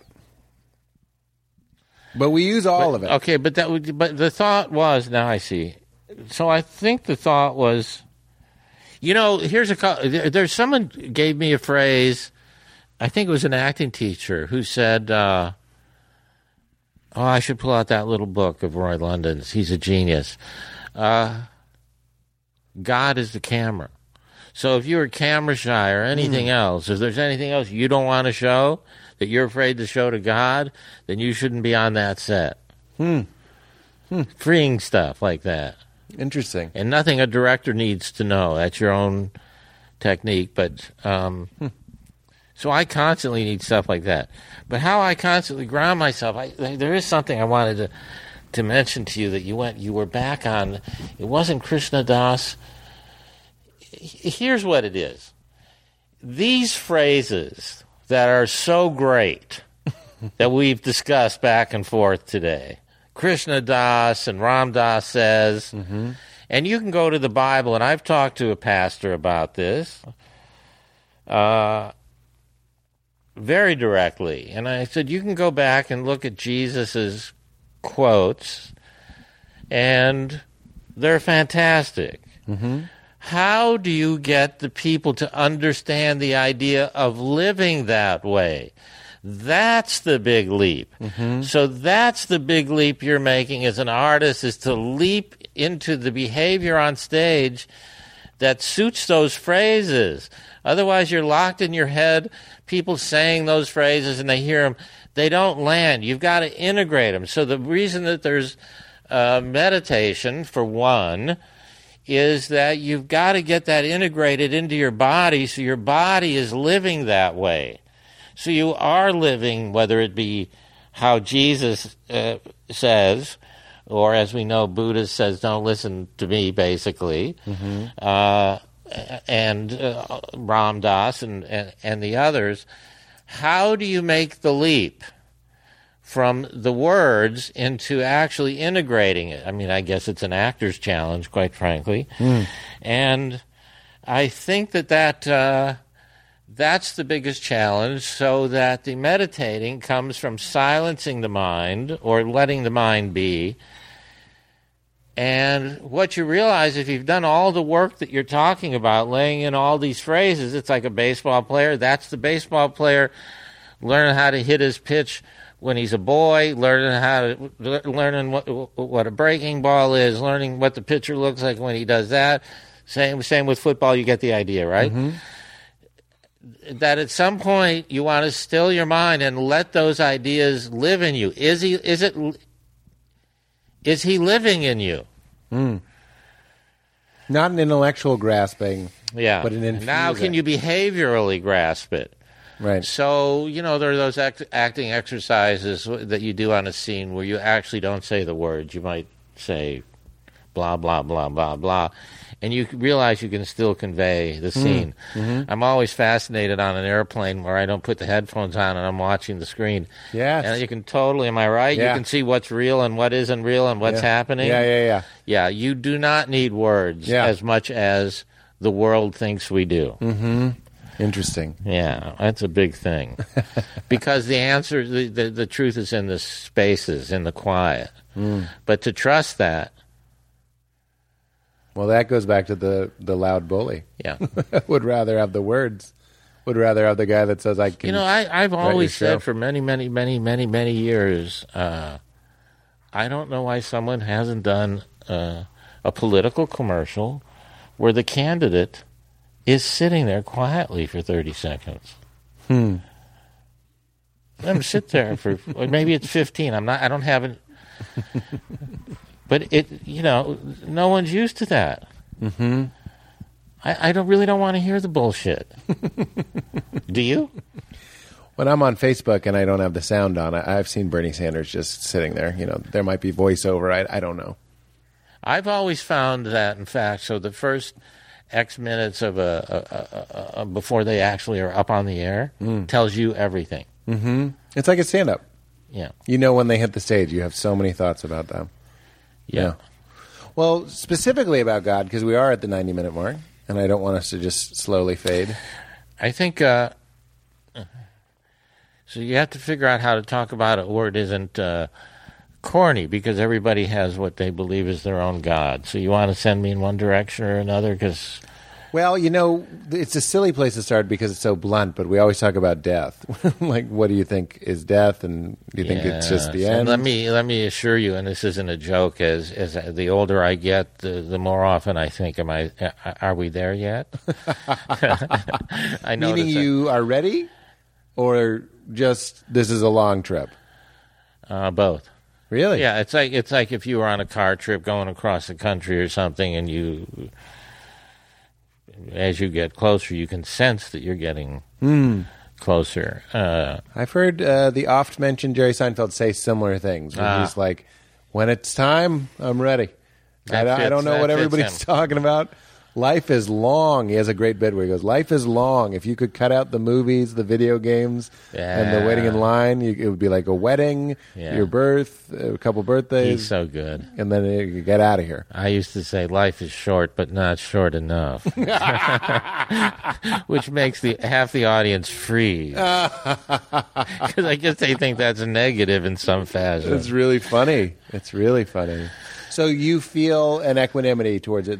That's a that's a good beginning to the I, answer. I have a God that I have a God that uh, we, we we could we, we could we could think of most closely in a, in a Buddhist sense, which is there's certainly far more going on here. I have no doubt. Uh, I've had certain experiences, and uh, to be honest, to be honest with you, Pete, uh, in the other room, I have a trunk, uh, which I just discovered uh, recently. Uh, because I haven't been in all of my house before. Seven bathrooms. That's a lot. yeah, that thing, that guy's crazy, man.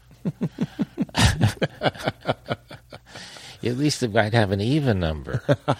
so he says. So so I The go trunk. in. So I have all my journals from the time I was twenty five. Wow.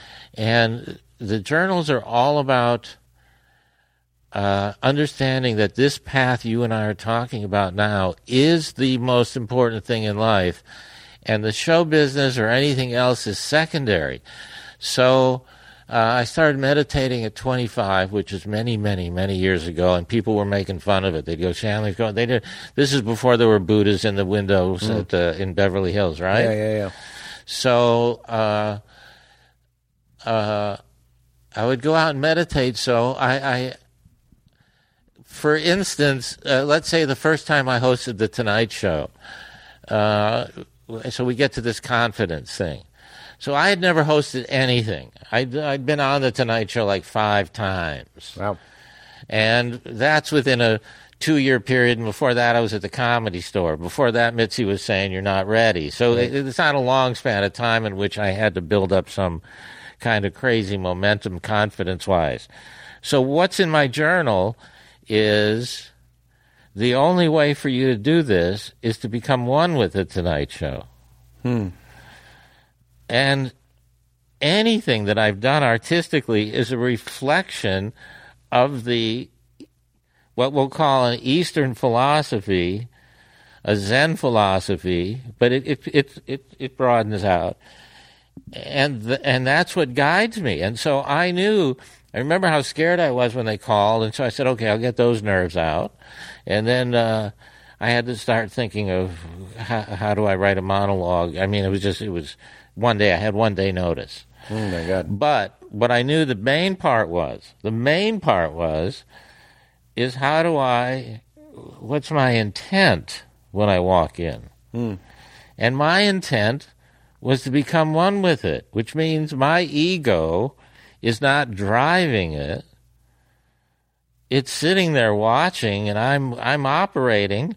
And I remember sitting down and I'm sitting at the desk and where in hell would I, and this is of course in the past, so I understand we're talking about something in the past, where would I have have the nerve as a boy, which uh, we have progressed, and there are people with great confidence now to say to Fred de Cordova, uh, Cordova or any of the producers, uh, really, does that have to be the first guest? Hmm. And they it all fit. It all fit because I let it out, and then it worked. Hmm. But I was ready to fail. Hmm. I had the I had the courage to fail. I thought this is it. I walked out. I remember. Uh, it wasn't like I thought I was going to be great. I thought if I'm just my myself, that's all I can do. I was prepared. Does that, does that add up I to the get it. God part? Oh, sure. Yeah. Yeah, there isn't any part of that that isn't a God part of. So, so, so when the athletes kind of point up and say, "I want to thank God," uh, I think we're over the corny reaction to that. Some people still don't like it, but I think they uh, actually mean it. They're inside of that Yeah, when they're in the flow. When yeah, They're merging. yeah. I When they're getting out of their own way. So you're not clinging to an ideology or any sort of, you even said a Buddhist leaning kind of God, but you're just talking about an experience and a place. Yeah. That's good that you, you know, that's a great way to put it. and, and so it takes away some of the nerves, but it's not a trick because you really want to get yourself in the place. Yeah. And then there's no room in the mind for you to start judging yourself. Mm. Now, that doesn't mean you don't come back on stage and then start judging. Mm-hmm. It's like a boxer who can be so great in the ring and then he walks out and he's a nutcase out of the ring. Sure. There are boxers like that? I've heard there are.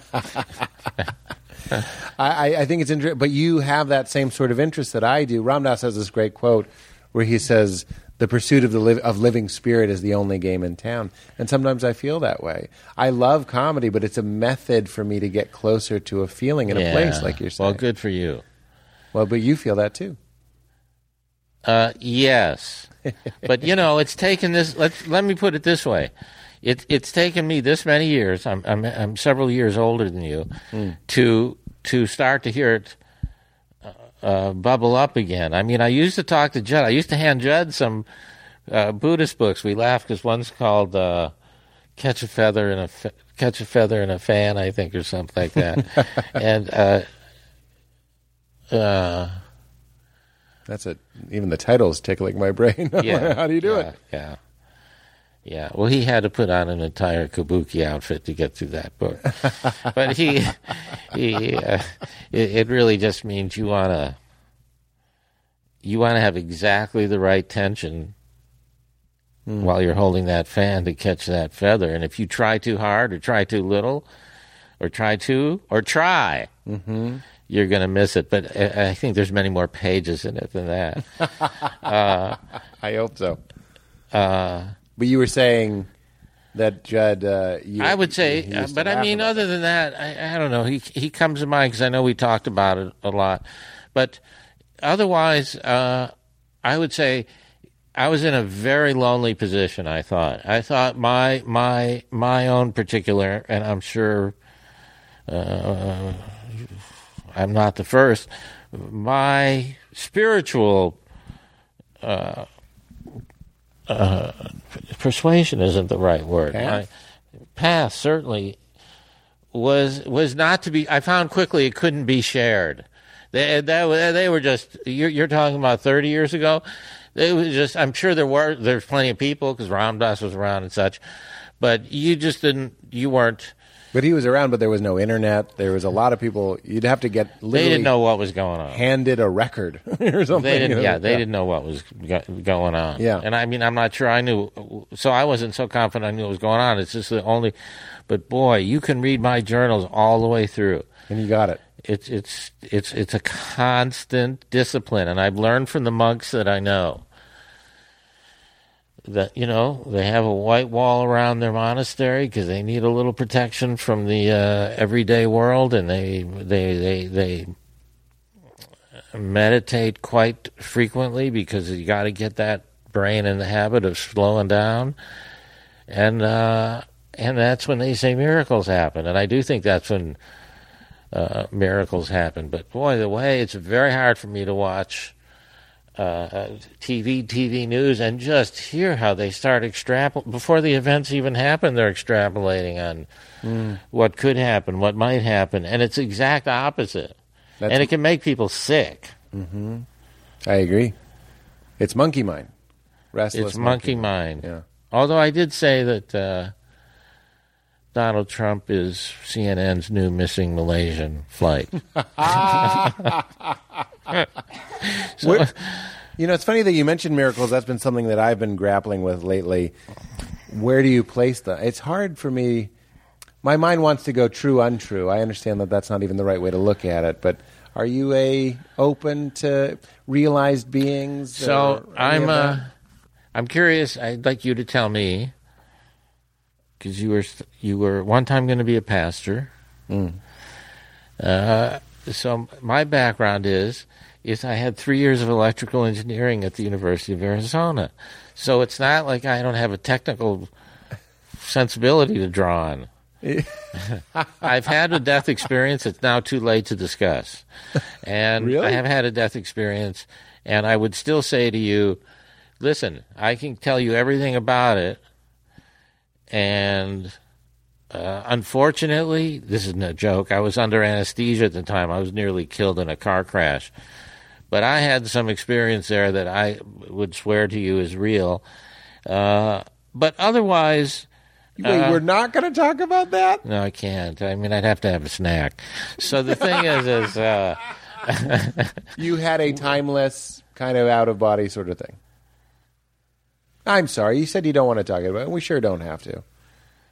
I'll tell you something once. Uh, I, I, I don't know where, what year in the 80s it must have been sometime, is I was opening for Joan Rivers in Vegas or something.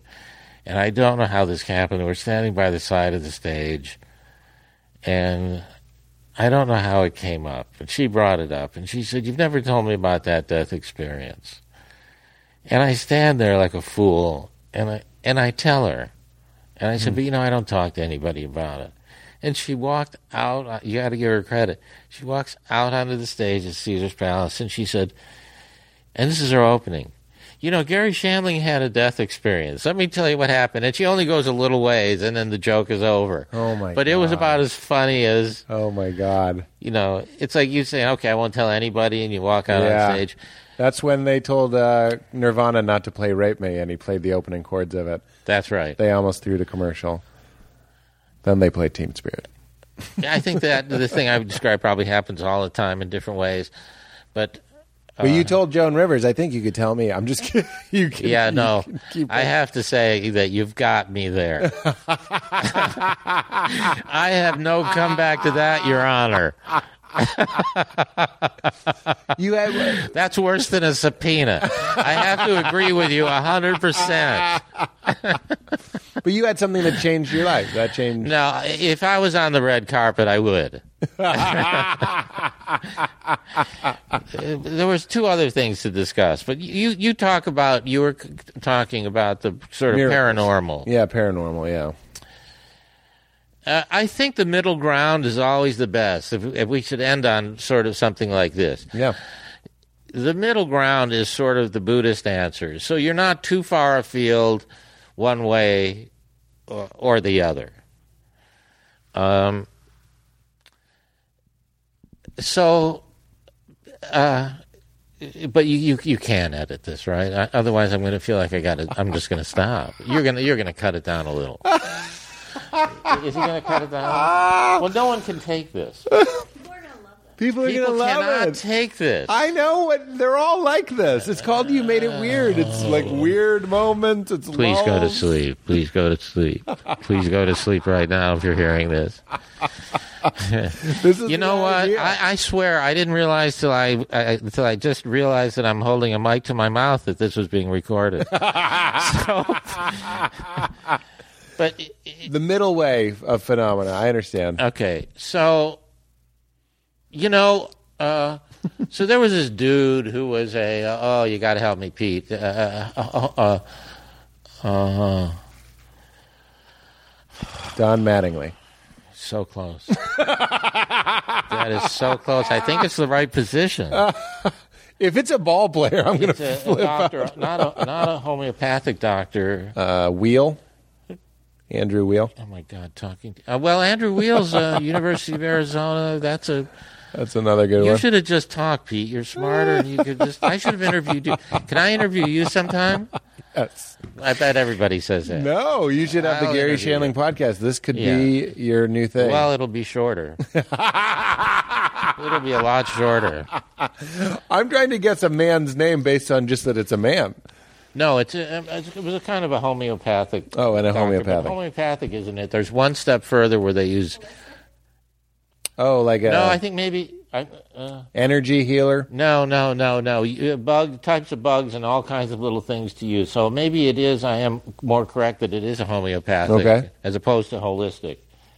So all I know is Obama said I can keep them all. so.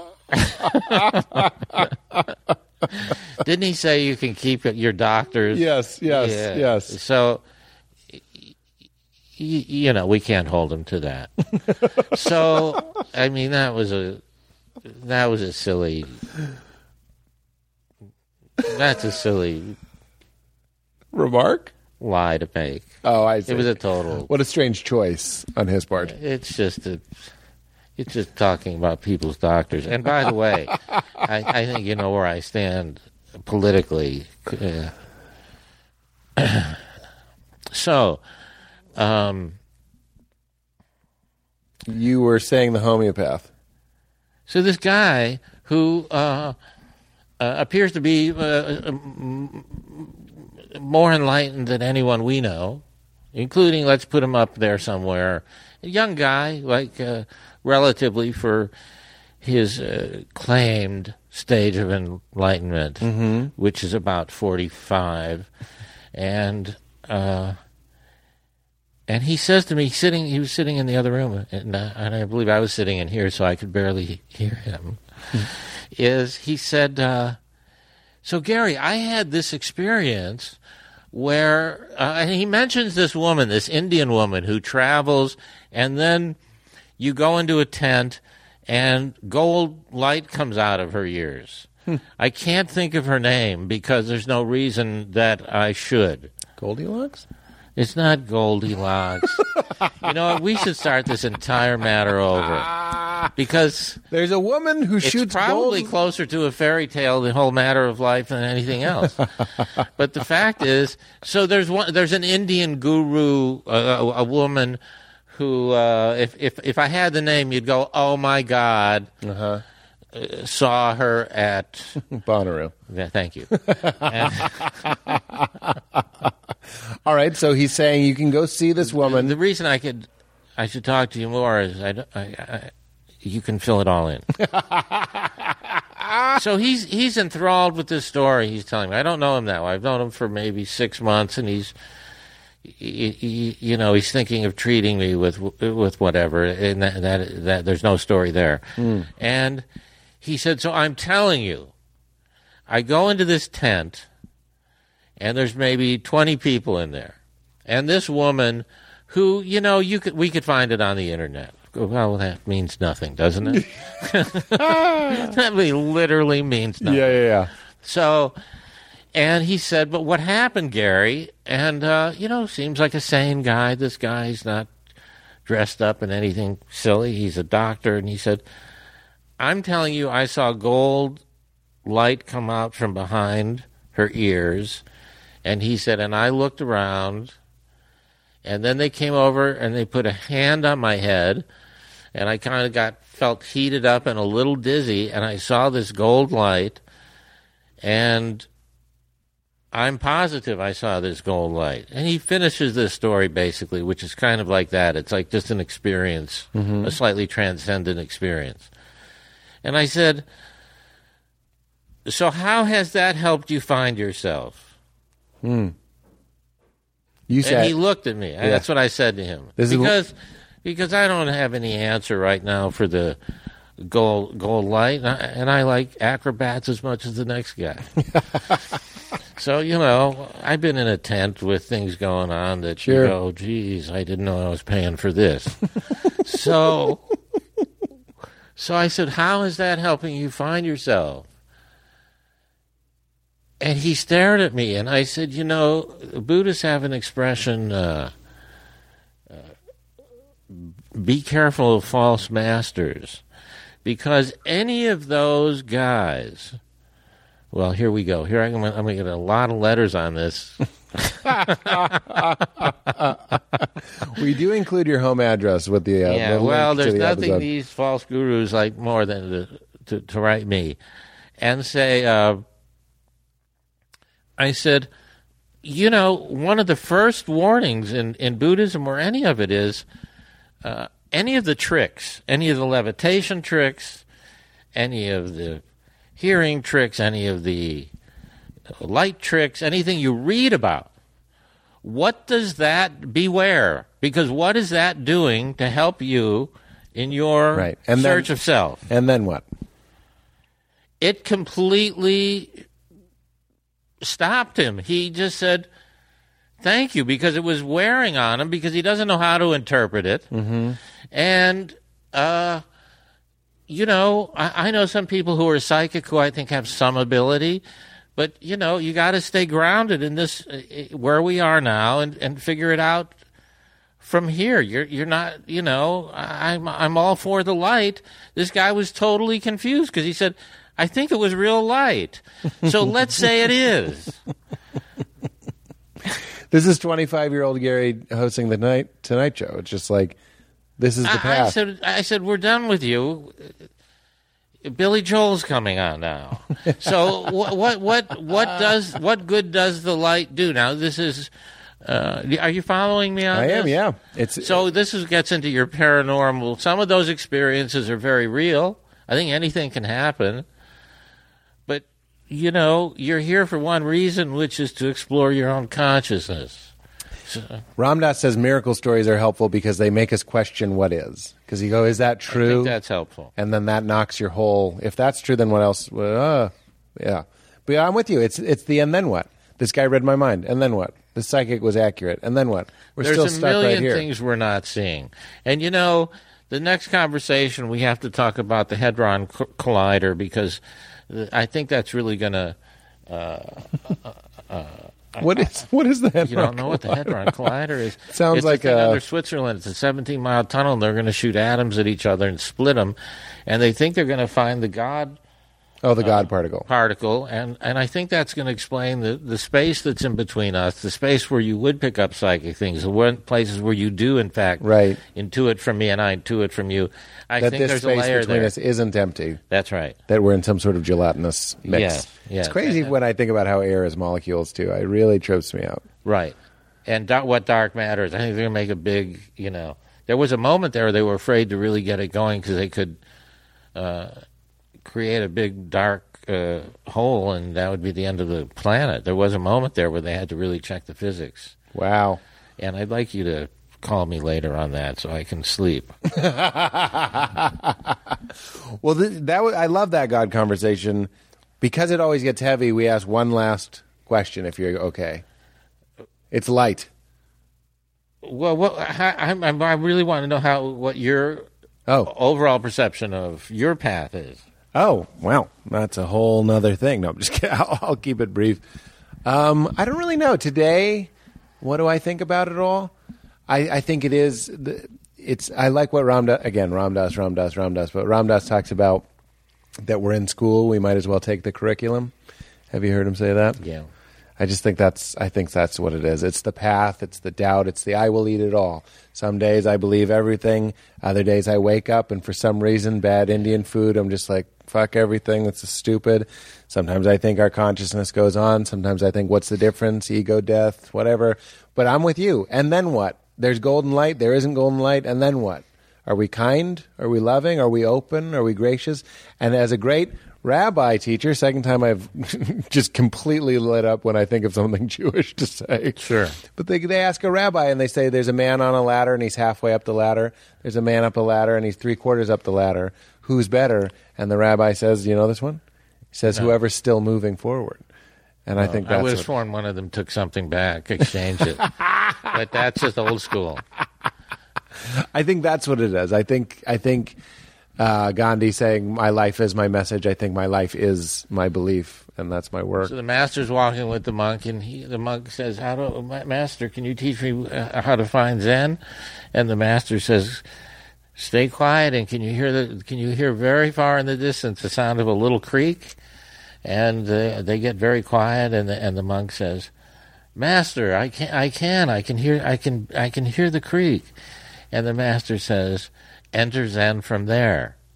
And then they continue up about another mile, and the guy, st- the monk, starts thinking again. He said, "Master, master, what if I had said, I can't hear the stream?" Yeah.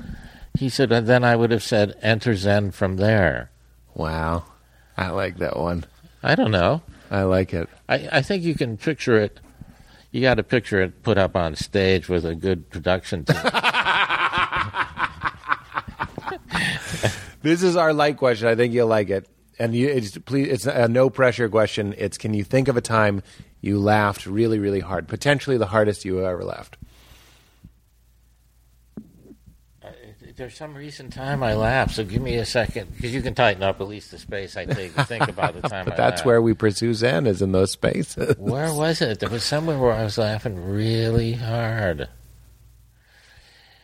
There's a guy. Do you know about this team of uh, British producers who just made this film that they'll probably try and get into Sundance? They've had other Sundance festivals, and uh, was this it?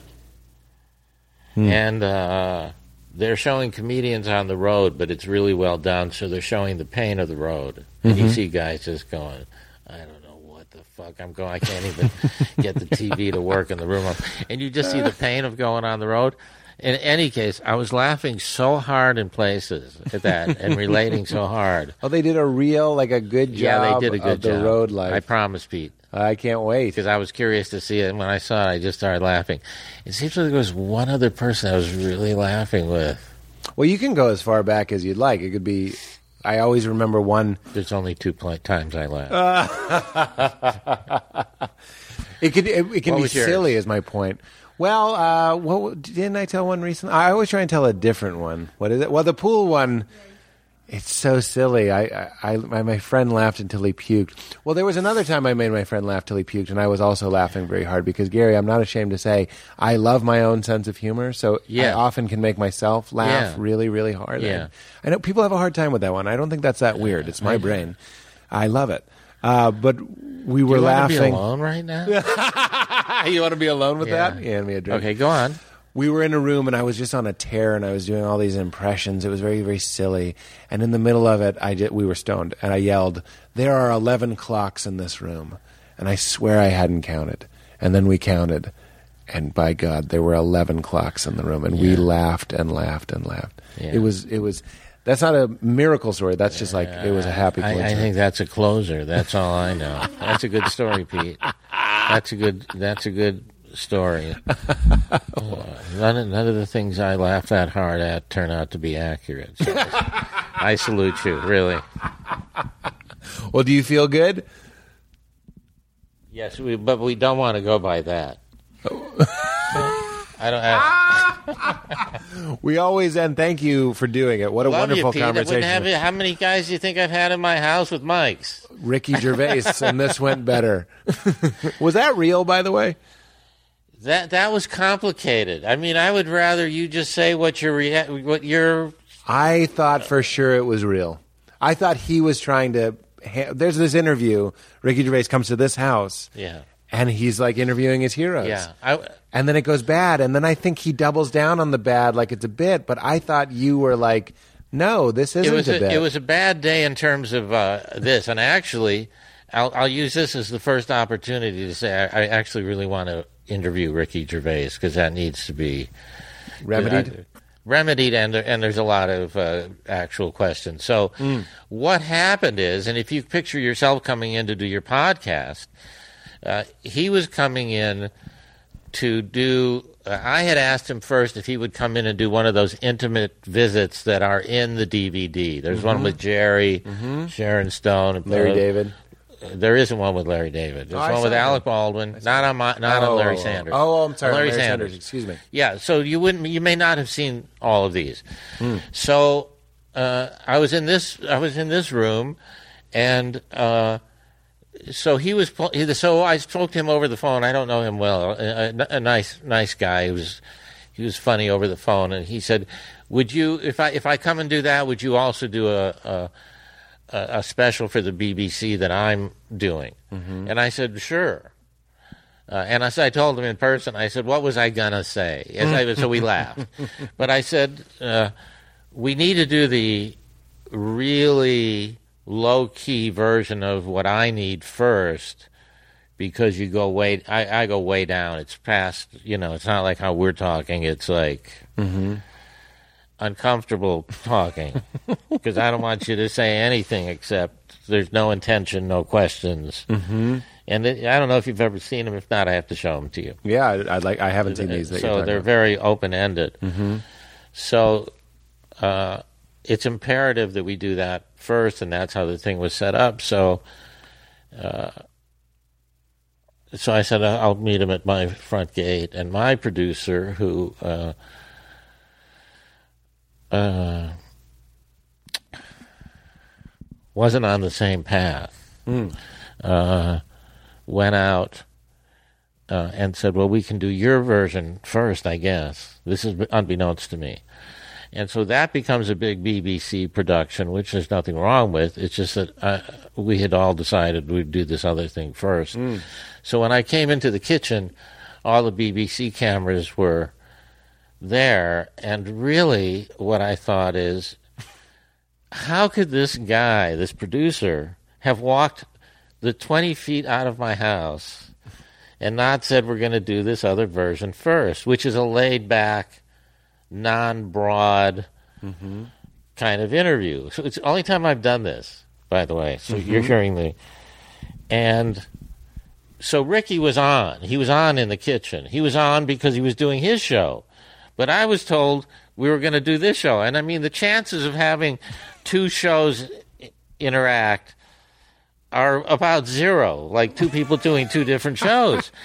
now, I thought, okay, clearly I could stop and say there's some confusion here, so let's get on the same page, which we've mm-hmm. all done. Mm-hmm. But you didn't. Uh, and here's why I didn't. and and here's why I didn't. Yeah. And and I'm going to be honest. I'm going to be completely honest with you. Sure. And uh, I I think it makes me if if you knew me, you might understand better. And if you don't, it's it could be interpreted as a, a bad thing. And I thought, you know, uh, I've done so much stuff, and you know, I'm fascinated playing with the process. Mm-hmm.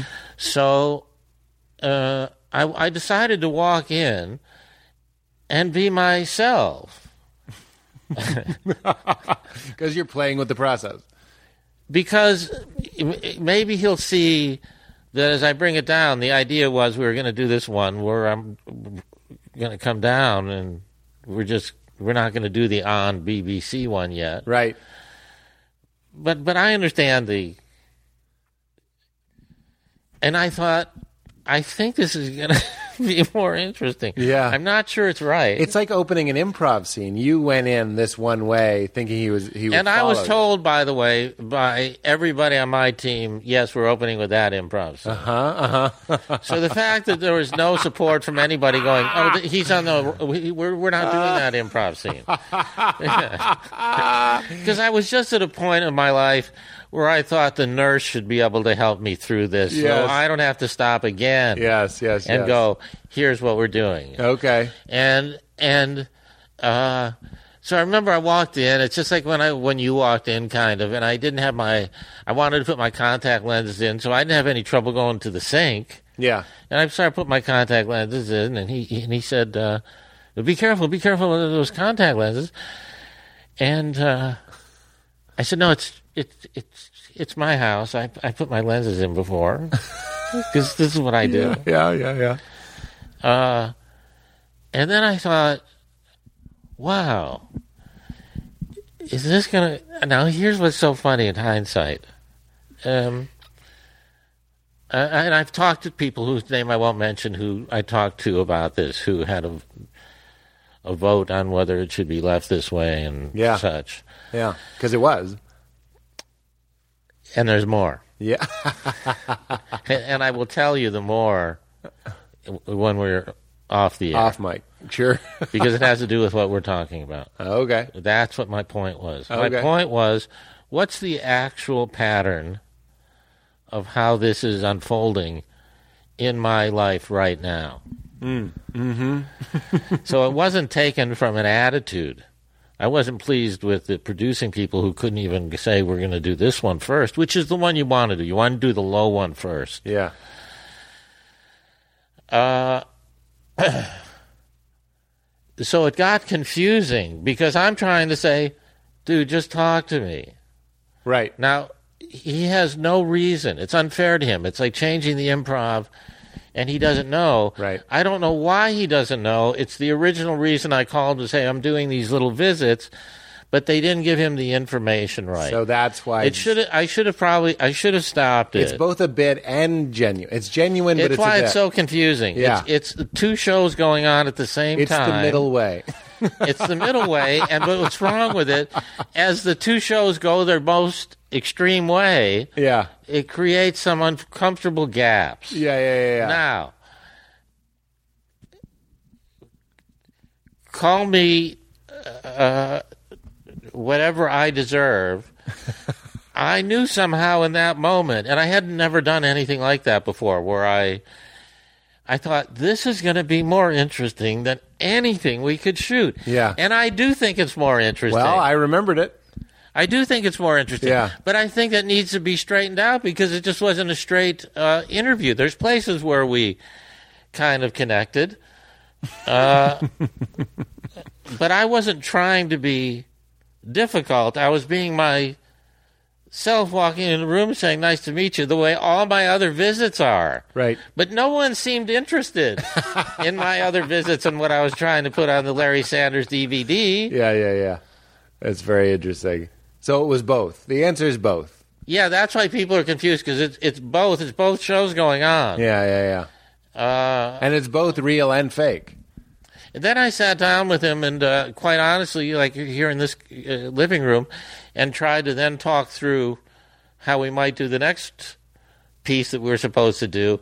And it was never quite comfortable because it was confusing. It's not two guys that have sat down. I don't think it's anything to do with us, uh, honestly, personally. Yeah. It's uh, it's it's it's it's honestly two producers saying two different choices, but no one saying this doesn't seem right, which would have been mostly my job. And I was a little tired uh, of saying this doesn't seem right. I've gone through a lot of that in my life, including at the dentist's office. But otherwise, you know, I think he's an exceptionally talented guy, and I'd like to actually I'm- interview him. I'm It's glad I cleared mind. that up. I'm Yeah. glad that came up. Yeah. I, and thank you, Garry, again. Thank you, Pete. We end with the guest saying, keep it crispy. It's just a little thing. Keep it crispy? Yeah. Did that count? Does it have to be said without a question? No, you did it. Can it can't it be said in disbelief? Yes, you did it. Because I believe I did it in disbelief. We'll take it in disbelief. how did give me an example of how other people say it? Uh, we've gotten, you know, regular, keep it crispy. Oh yeah, yeah, that's boring. And, uh, keep it crispy. yeah. Now leaving Nerdist.com.